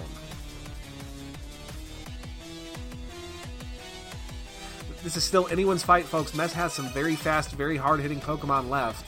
And Rohain going back into his Alakazam Fake Kitty, which is very threatening. I'm curious to see who will outspeed here. And Fake Kitty the Alakazam does outspeed with Psychic, dealing 50% Holy to Bishop shit. and dropping his special. However, Bishop once again is a beast, going back to bite, getting a crit, and taking Fake Kitty out entirely. Almost 70% health, one hit, gone. And Rohain bringing out Flappy Burb, his now fully evolved Pidgeot. And Bishop does outspeed, goes for Bite. Does not crit, only deals 29. However, it does get the flinch, and Flappy Burb does not move. Bishop back to the Bite. Once again, no crit. Uh, deals 25% health. Flappy Burb does the double edge, dealing 49%, leaving Bishop living on one health. Eats a little bit of recoil, is down to 35%. And it does, however, get the quick attack off, and Bishop is down. Holy shit, Bishop. Valente's back out, however, still has 58% health, is very fast, and is super effective against two of Rohain's three remaining Pokemon. This battle could still potentially go either way. And Flappy Burb goes for the quick attack, uh, dealing 23% health to Valente, taking it down into the yellow. Valente, however, goes for that good, super effective Thunder Shock, taking Flappy Burb out. Thunder Shock, excuse me. Uh, Rohain going back into Nebby, who is at 31% in the yellow. However, I'm not sure what Valente has to hit the grass type. And Valente goes back to the takedown, dealing 17% damage to Nebby, taking him down into the red. However, Nebby goes to for Razor Leaf, which crits and takes Valente out. Rohain has won the match. Good game, sir. Good game. Holy shit. I legit, I was worried when Bishop flinched. I thought he was going to start snowballing flinches. That one legitimately could have gone either way until the very last turn. That was an excellent match, guys. Good job.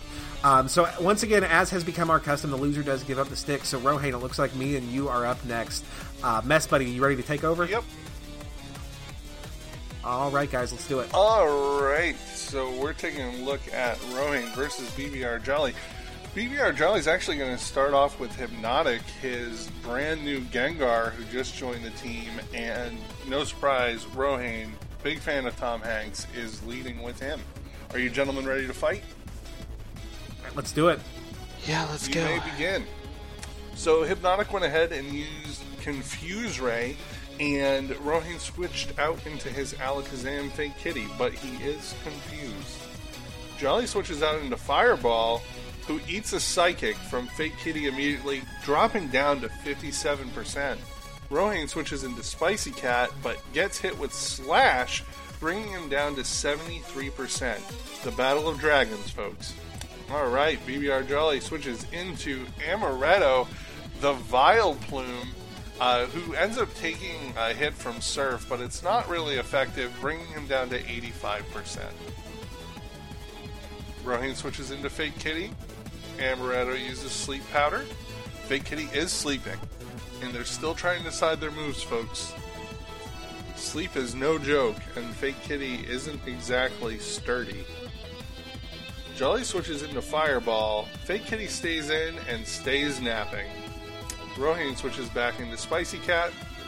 Fireball goes ahead and slashes, bringing it down to 43%, and that was a crit Spicy Cat is at 43%, Fireball at 57%.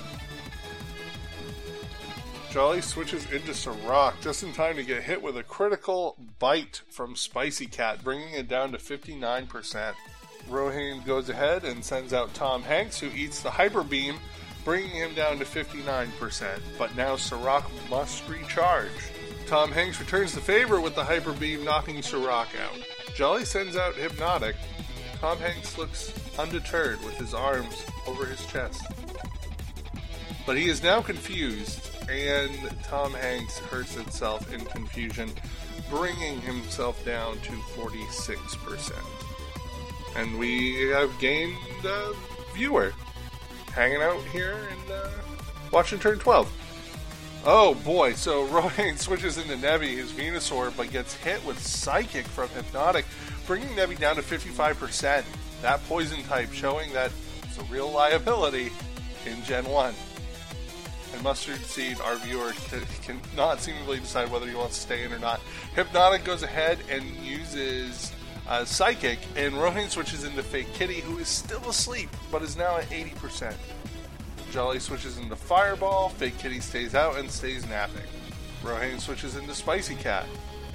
Takes another slash from, from Fireball, bringing it down to 15%. And another slash from Fireball takes out Spicy Cat. Who will Rohan send out next? Tom Hanks returns for another bout. Jolly goes ahead and sends out Hypnotic once again. Tom Hanks takes a nap and restores all of his health, but is sleeping. Hypnotic leads with a Confuse Ray for when Tom Hanks wakes up. Seems like everybody's confused because no one's taking any actions. Tom Hanks is swapped out for Mr. Horny, who gets hit with a gets hit oh, with Psychic and is dropped by a critical hit in one blow. Who will Rohan send out to replace the now down Mr. Horny? Fake Kitty is back on the field, still sleeping at 80%. Jolly puts out Fireball, Fake Kitty stays sleeping. Please, just wake up. A slash critical from Fireball brings Fake Kitty down to 18%, and he is still asleep. Still asleep, and this is it for him. Another critical slash from Fireball. Tom Hanks, still napping, is sent to the field. A slash crit from Fireball brings him down to 71%. Another slash crit from Fireball brings him down to 40%, but the Hyper Beam takes Fireball down, leaving Tom Hanks at 40%.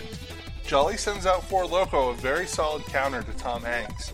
Tom Hanks is brought back, and Nebby is brought out, who resists that low kick from Four Loco. Nebby at 42%, Four Loco at 100%.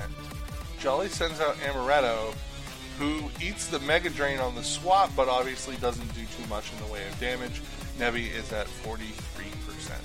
Flappy Bird have, has been sent out, uh, gets status with uh, paralyzed from the stun spore from Amaretto, uh, so Flappy Bird will not be flapping very fast. Jolly switches out into Hypnotic. Wing attack brings Hypnotic down to 77%. The first blow landed on Hypnotic all night. Confuse Ray from Hypnotic puts Flappy Burb into confusion, but it does not matter. Flappy Bird does another wing attack and brings Hypnotic down to 52%. Of course, this damn bird gets through Parafusion. Why would it not? Hypnotic uses Psychic, uh, brings Flappy Bird down to 73%, but Flappy Bird drops the confusion, wing attacks one more time, bringing Hypnotic down to 29%. Hypnotic uses Confuse Ray one more time, but Flappy Bird will not be confused. Brings Hypnotic down to Go, Flappy to Burb! 7% with Wing Attack one more time. Another Psychic from Hypnotic brings Flappy Bird down to 45%, ends its confusion, and allows it to Wing Attack Hypnotic to death. Four Loco is sent out to challenge Flappy Bird, who promptly drops Rip. rocks on its head, and uh, Flappy Bird is down. Uh, Tom Hanks returns to the field. Four Loco kicks him in the face, Good game, buddy. and all Rohan has left is Nebby, who comes to the field ready to fight at 43%. Mega Drain does 17%, bringing down Four Loco down to 83%, but Four Loco uses strength and pushes Nebby back down to 24% despite the health gain. A Razor Leaf critical hit brings Four Loco to 38% before Loco uses strength and wins the battle. I should have used more Razor Leafs instead of Mega Drain when I had Nebby out. Good game, buddy. Good game. Oh man, that was that was kind of a nail biter, but I'm oh man, that was good. So I won that one. So we are now Rohain is one and one on the week. I am one and oh, and I still have to take on Mess. So Mess, buddy, you ready to fight? I am. I don't think you're gonna have too much trouble. That uh, that Gengar pickup was really clutch for you in that fight. Yeah, it it certainly was. I'm not complaining. Rohain, are you ready, sir? Yes, we are ready. And folks, if you are ready, here we go. Over in the red corner, we have Jolly by Nature with his Gengar. Did I do it right this time, folks? Yeah. I, I am playing red. That is correct. Hooray! So we have Jolly by Nature starting off with his level 38 Gengar Hypnotic. And over in the blue corner, we have Messer Engine with Wall 38 Nidoqueen. Gentlemen, are you ready? Let's do it. Yeah. Yeah, that looks ugly. Let us fight! And so on turn one, right off the bat, uh, Messer Engine pulls out Kowal and brings in Ninetales. Hypnotic goes for a Hypnosis, but the attack misses.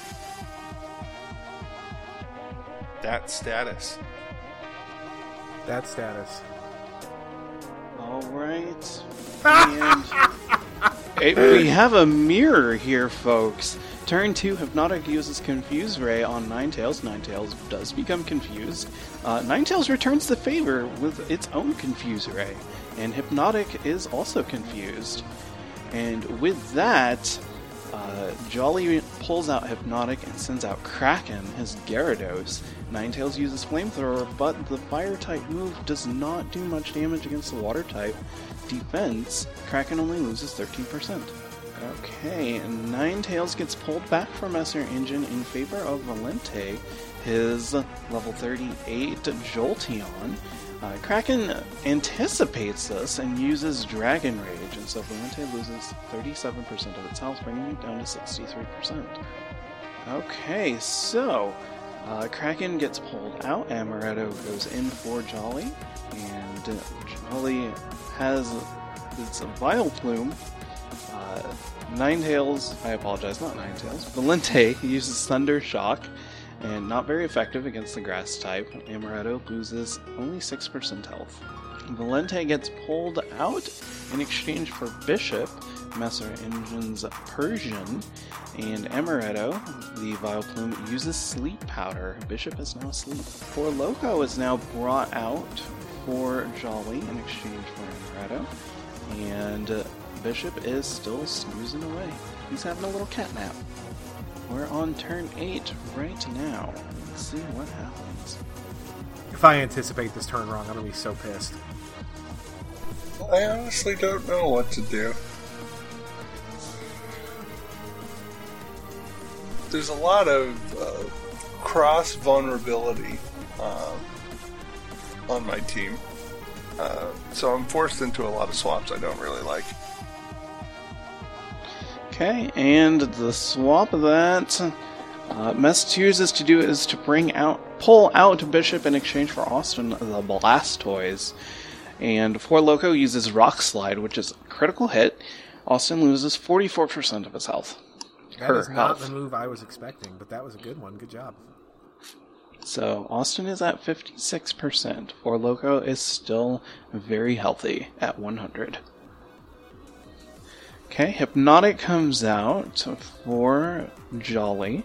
Austin uses Surf, and Hypnotic loses 26% of its health, showing that uh, Hypnotic is a very beefy ghost. Hypnotic uses Confused Ray. Austin becomes confused and hurts himself in his confusion. And uh, lots of back and forth going on here. Hypnotic uses Mega Drain, super effective against Austin because it is a grass type move. Austin loses 25% of its health. Austin still remains confused. Austin returns fire with an Ice Beam on turn 11. Doesn't do a whole lot of damage, only lose. Hypnotic only loses 17%, bringing it down to 71. Austin looking a little dead right now at 20%. Also, that Blastoise sprite is fucking dope. It really is, though. Alright, turn 12. Ninetales comes out. Hypnotic uses Psychic and it's a critical hit. Ninetales loses 41% of its health. And uh, Hypnotic uses Confuse Ray, and Ninetales hurts itself in its confusion.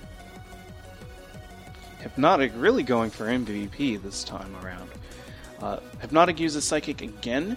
Um, does this time only 25% of its of Ninetales' health. Uh, Ninetales special falls and it still remains confused and it hurts itself in its confusion. So Ninetales is now at 6%. Did I really consider not using the Skingar on my team?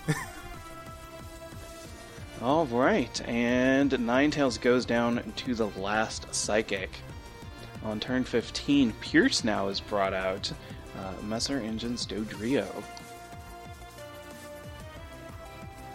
ah! Wow! And on turn 16, Pierce comes out from left field with a hard hitting Drill Peck. We see why Mess used uh, Pierce throughout the Poké Tower uh, during gameplay. Hypnotic use, returns fire using a Confuse Ray. Pierce is confused. Hypnotic sitting at 7% health.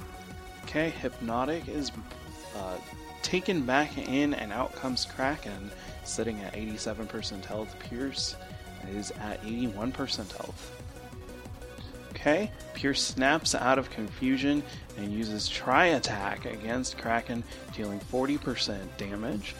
And then Kraken returns fire using Surf. Pierce loses 48%. Another Tri Attack comes from Pierce and dropping Kraken down to 4%. Um, however, Kraken again uses the Surf. Pierce loses the last 33% of its health and faints. So Jolly right now has two very low health Pokemon.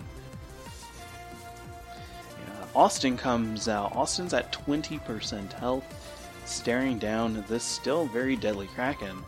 Uh, however, Kraken the Gyarados uses Dragon Rage, and that flat 40 damage is enough to take out Austin.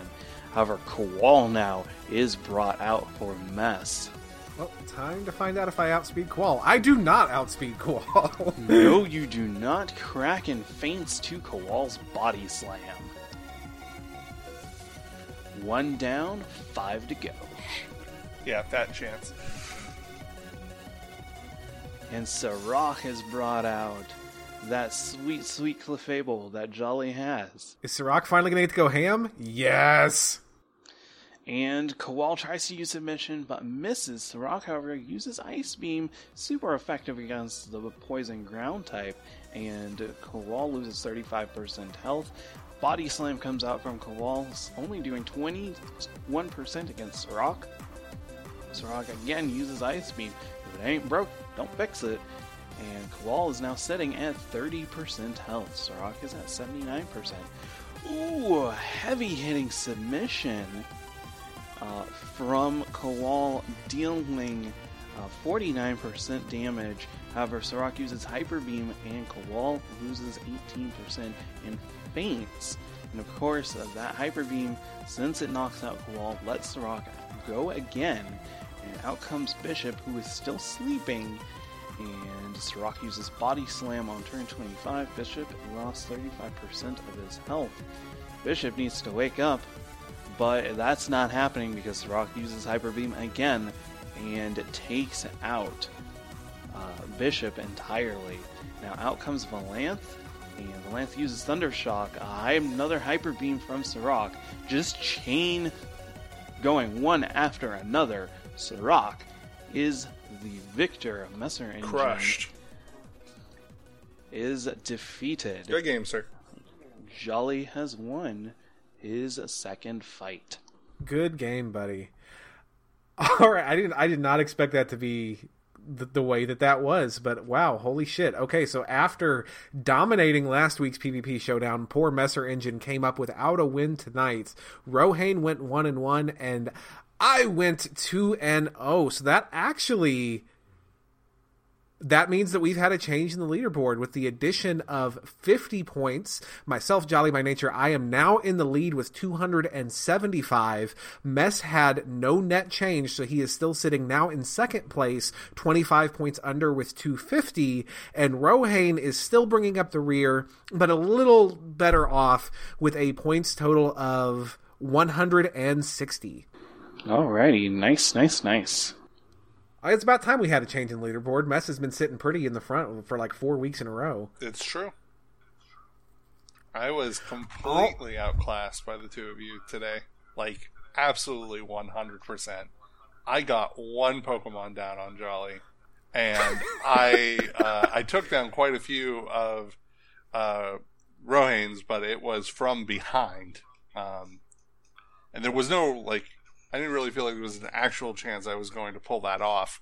Uh, I'm just my pride feels better that a couple more Pokemon died before uh, before I lost. Now I disagree. That your match with Rohane was that was a nail biter. That one legitimately could have gone either way. You could it have won was. that one. It legitimately was something that I was kind of dreading going into because Pierce is no joke. Well, and and Bishop didn't crit once against Flappy Bird. If Bishop had kept critting, that would have been it. No slash yet. It's coming though. It's coming real soon, and that's that's another thing. Don't get too discouraged, buddy. You have a really after this week, aside from Victory Road, all the encounters open up. So if there's something you want, you can go for it. Tis true. Tis true. Okay, well, that was our showdown, and that pretty much wraps up week five. So now it's time for us to look forward to week six of our Nuzlocke challenge. Now, if if week five was the week of no gyms, then week six is going to be the week of all the gyms. Um, our competitors will be wrapping up any remaining business that they have in the Fuchsia City area before heading back north to the, the little city in the middle that we haven't had access to yet, uh, unless you remembered to bring the guards some water, uh, Saffron City. Uh, it has been closed to us up until this point. However, they have some very thirsty guards at the gates, and so if you bring them some delicious beverages, uh, they will go ahead and let you through. Uh, once inside Saffron, we'll get the chance to take on the unofficial non-league sanctioned fighting type gym. Uh, there's no badge awaiting us here, but we do get the chance to pick up a gift Pokemon for defeating the fighting dojo master, specifically a Hitmonlee or a Hitmonchan. Uh, we'll also be checking out the ruckus inside the Silph Company headquarters and tackling all the warp tiles of Doom. Now, there's also a gift Pokemon available inside the Silph Company tower, specifically a Lapras. Um, this isn't something that we had discussed heavily at the start of this challenge, and that's our failure. Um, we went back and forth pretty heavily before we recorded this podcast, and ultimately, I think the consensus that we came to was just to make sure we were being consistent from week to week and instance to instance, since there are multiple gift Pokemon available to us within Saffron City, just like there were within Celadon City, we're going to limit ourselves to one accepted gift. So you can either get one of the two fighting type Pokemon from the Fighting Dojo, or you can receive your free gift Lapras inside Saffron City. Um, now, I'm I'm curious. Again, I don't think that any of these Pokemon are immediate shoe-ins for team slots for any of us. But but guys, I'm curious. Do you have any thoughts yet on who you might be angling for for a gift in Saffron? No. Um. Um. Go ahead. No, I was just gonna say. I mean, I I have Austin, so I mean, Lapras will be great to have, but I don't have any immediate need for it, especially since I taught it Ice Beam. Um, the Hitmon, Hitmonchan, Hitmonlee. I don't think I'm really looking to add a fighting type to the group right now, especially since I don't remember them being that great in Gen One.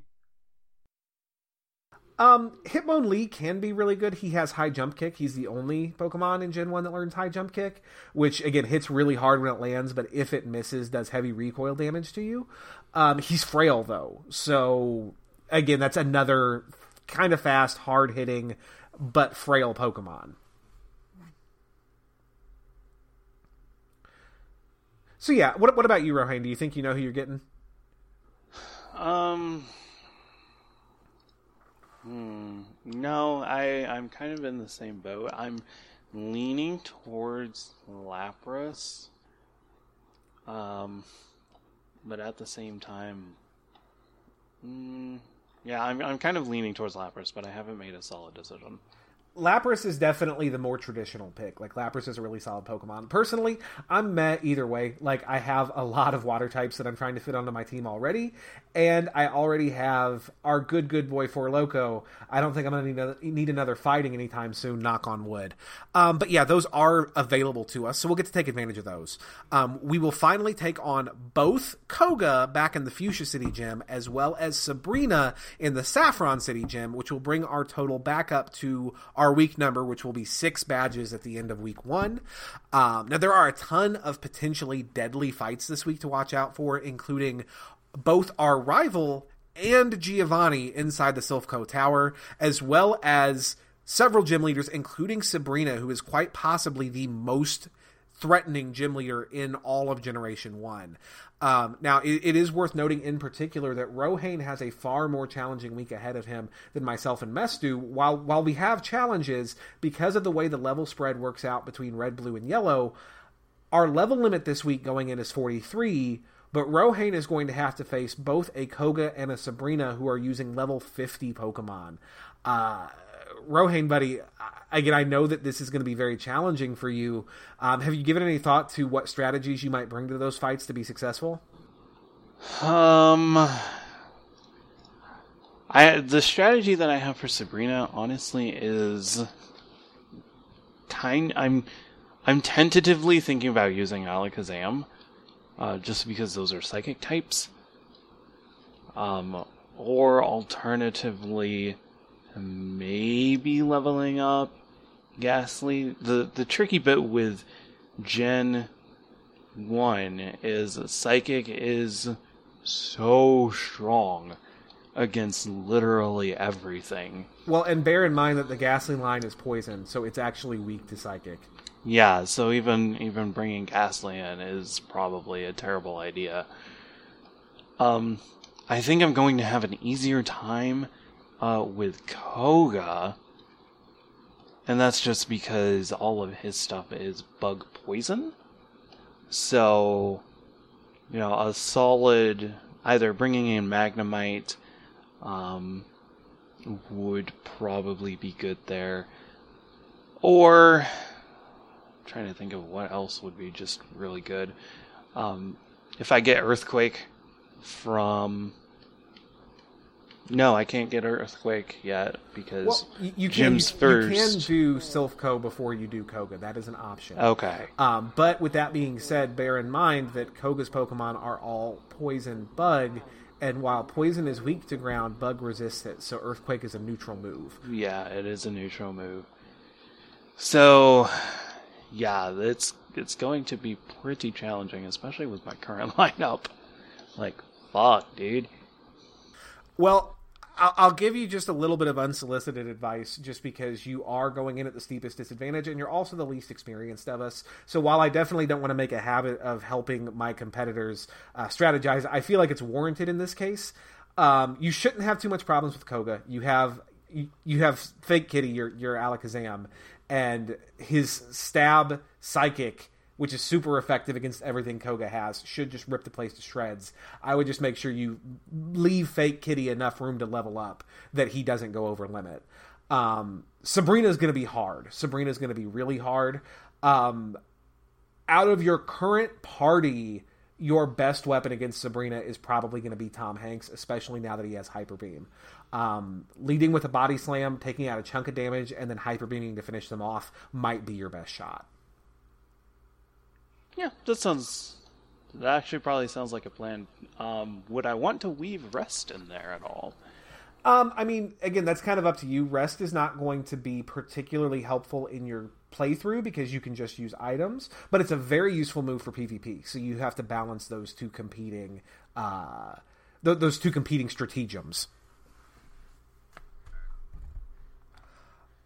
All right, guys. So yeah, that's going to be Gen Six, and be sure to come check it out on Twitch and, and, follow us to watch that. It should be a lot of fun. Particularly if you're only going to watch one of us stream this week, I would probably watch Rohain because again, he's at the steepest disadvantage, so that's probably going to be a pretty entertaining stream. Um, now, last week, guys, we came to you and we asked for your help getting the word out about Blastburn Radio, and we're so incredibly grateful that you guys have been carrying that torch. Um, particularly, one of the most meaningful and visible ways that you can support our show in its current stage is by rating and reviewing the show on iTunes. And several listeners from the Blastburn Nation have done just that this week. Um, now, I- am very appreciative, and I do want to take a moment to thank those people by name and to, to read those reviews online on the, the podcast on recording um, for you, our listeners. Uh, Rohan, did you want to read the, the first one that we got? Yeah. Yeah, absolutely. So our very first review that we got on iTunes was from a user named Humble Line Cook and he gave us a five star rating, and he said, "Good show." Uh, very entertaining and responsive to listeners, and that is definitely something that we try to be here at Blastburn Radio. Awesome. Thank you, Humble Line Cook. And I actually, that name looks familiar. I would have to check to be certain, but I feel like he follows us on Twitch as well. So, again, thank you so much for your support on the show. I really, really appreciate it. We all appreciate that here. Yes, thank you very much. Uh, now, our second review came from user Nancy in Blue, who might just be Nancy Bot from the Twitch chat. I'll have to ask her the next time I see her around. I don't want to be a racist and assume that all Nancys are the same Nancy, but we do know a Nancy who's a good fan of the show. So, uh, Nancy in Blue says uh, that the show is highly recommended. She says it is a super fun podcast, a great source for weekly news, and a perfect fit if you are into Nuzlocke runs. Uh, so, once again, thank you, Nancy. We really, really appreciate the support. And our last uh, review comes from Penguin Mage, who says that we are entertaining and nostalgic. Thank you very much for that. Uh, he goes on to, he or she, I suppose, goes on to say, uh, three guys set out to tackle the Pokemon main title series in a string of Nuzlocke runs, starting from Red, Blue, Yellow onward. Each host has various amounts of experience with the series and all are likable. Well, thank you. The first episode quality is a bit sub on the subpar side, which we knew, uh, but every episode after that is fine. Good to know that it improved. Um, the episodes consist of the hosts detailing their experience in game with the closeout of a few PvP matches every episode. They also stream their playthroughs during the week. All around for a new podcast, very entertaining. Thank you very much for the detailed review, Penguin Mage. Uh, they also gave us five stars, and we really appreciate you guys coming out for us uh, and getting some visibility on the show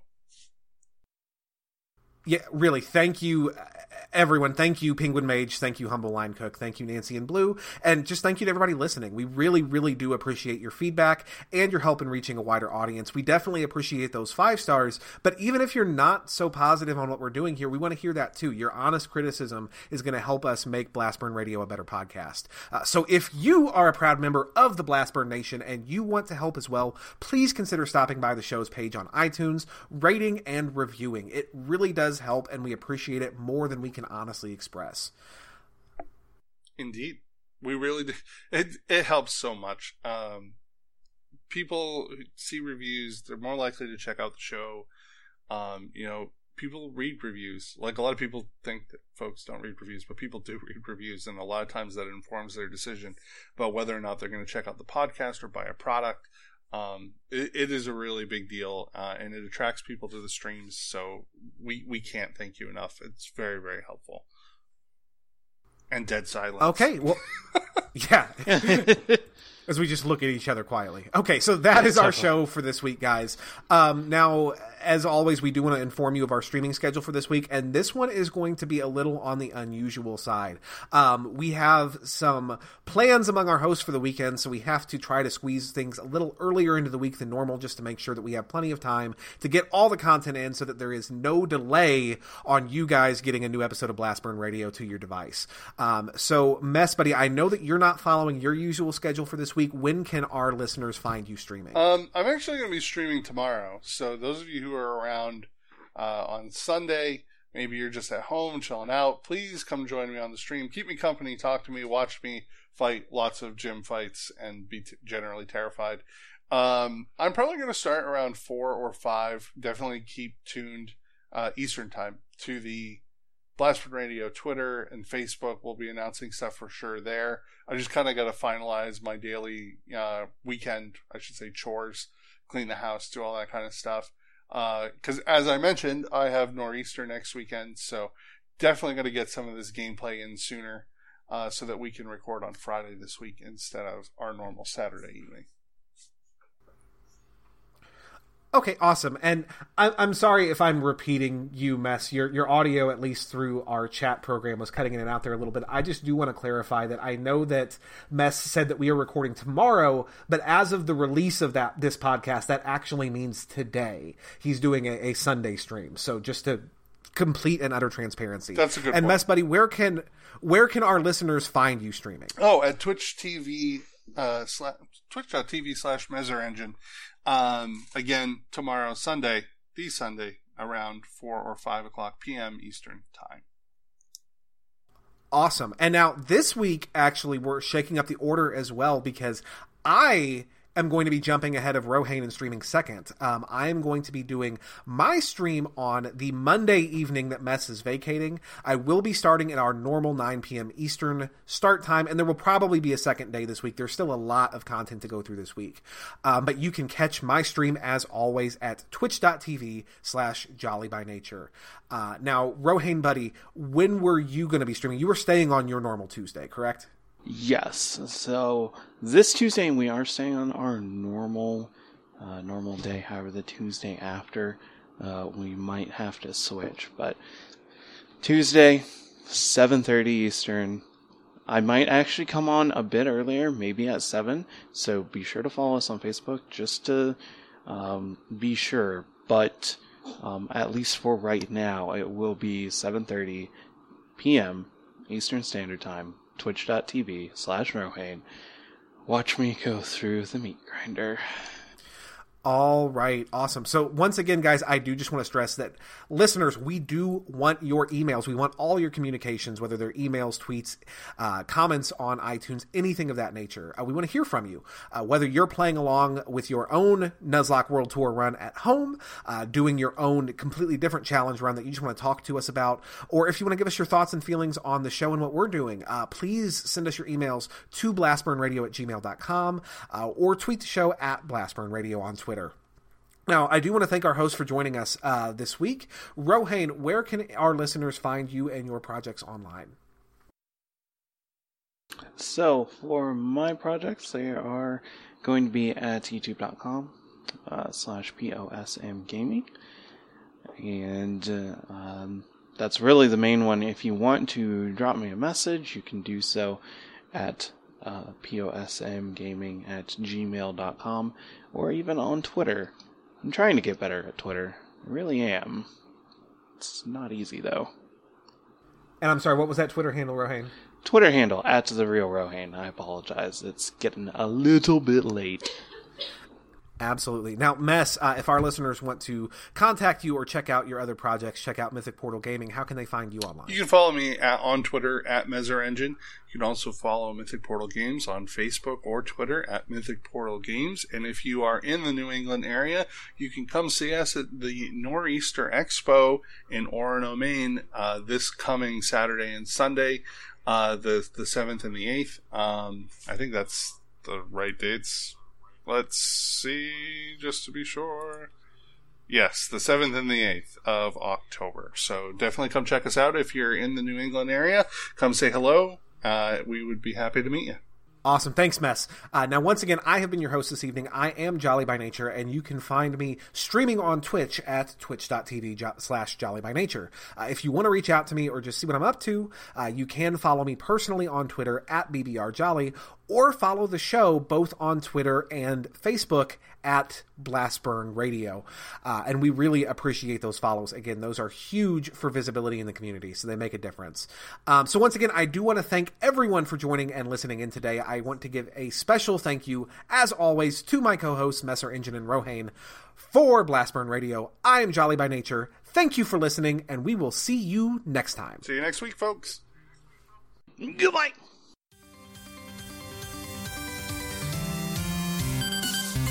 Blastburn Radio is a production of Challenge Accepted Media. This episode was produced by Jolly by Nature, Rohane, and Messer Engine. Pokemon and all related games and characters are the property and trademark of Nintendo, Game Freak, and the Pokemon Company. Opening music in today's episode includes Game On by Fishy. Check out this and other video game remixes at ocremix.org. Closing music in today's episode is Pokemon Gold and Silver ending theme arrangement by Zephyr Badge. Check out this and other tracks at soundcloud.com slash zephyrbadge. Blastburn Radio and its hosts are solely responsible for its content.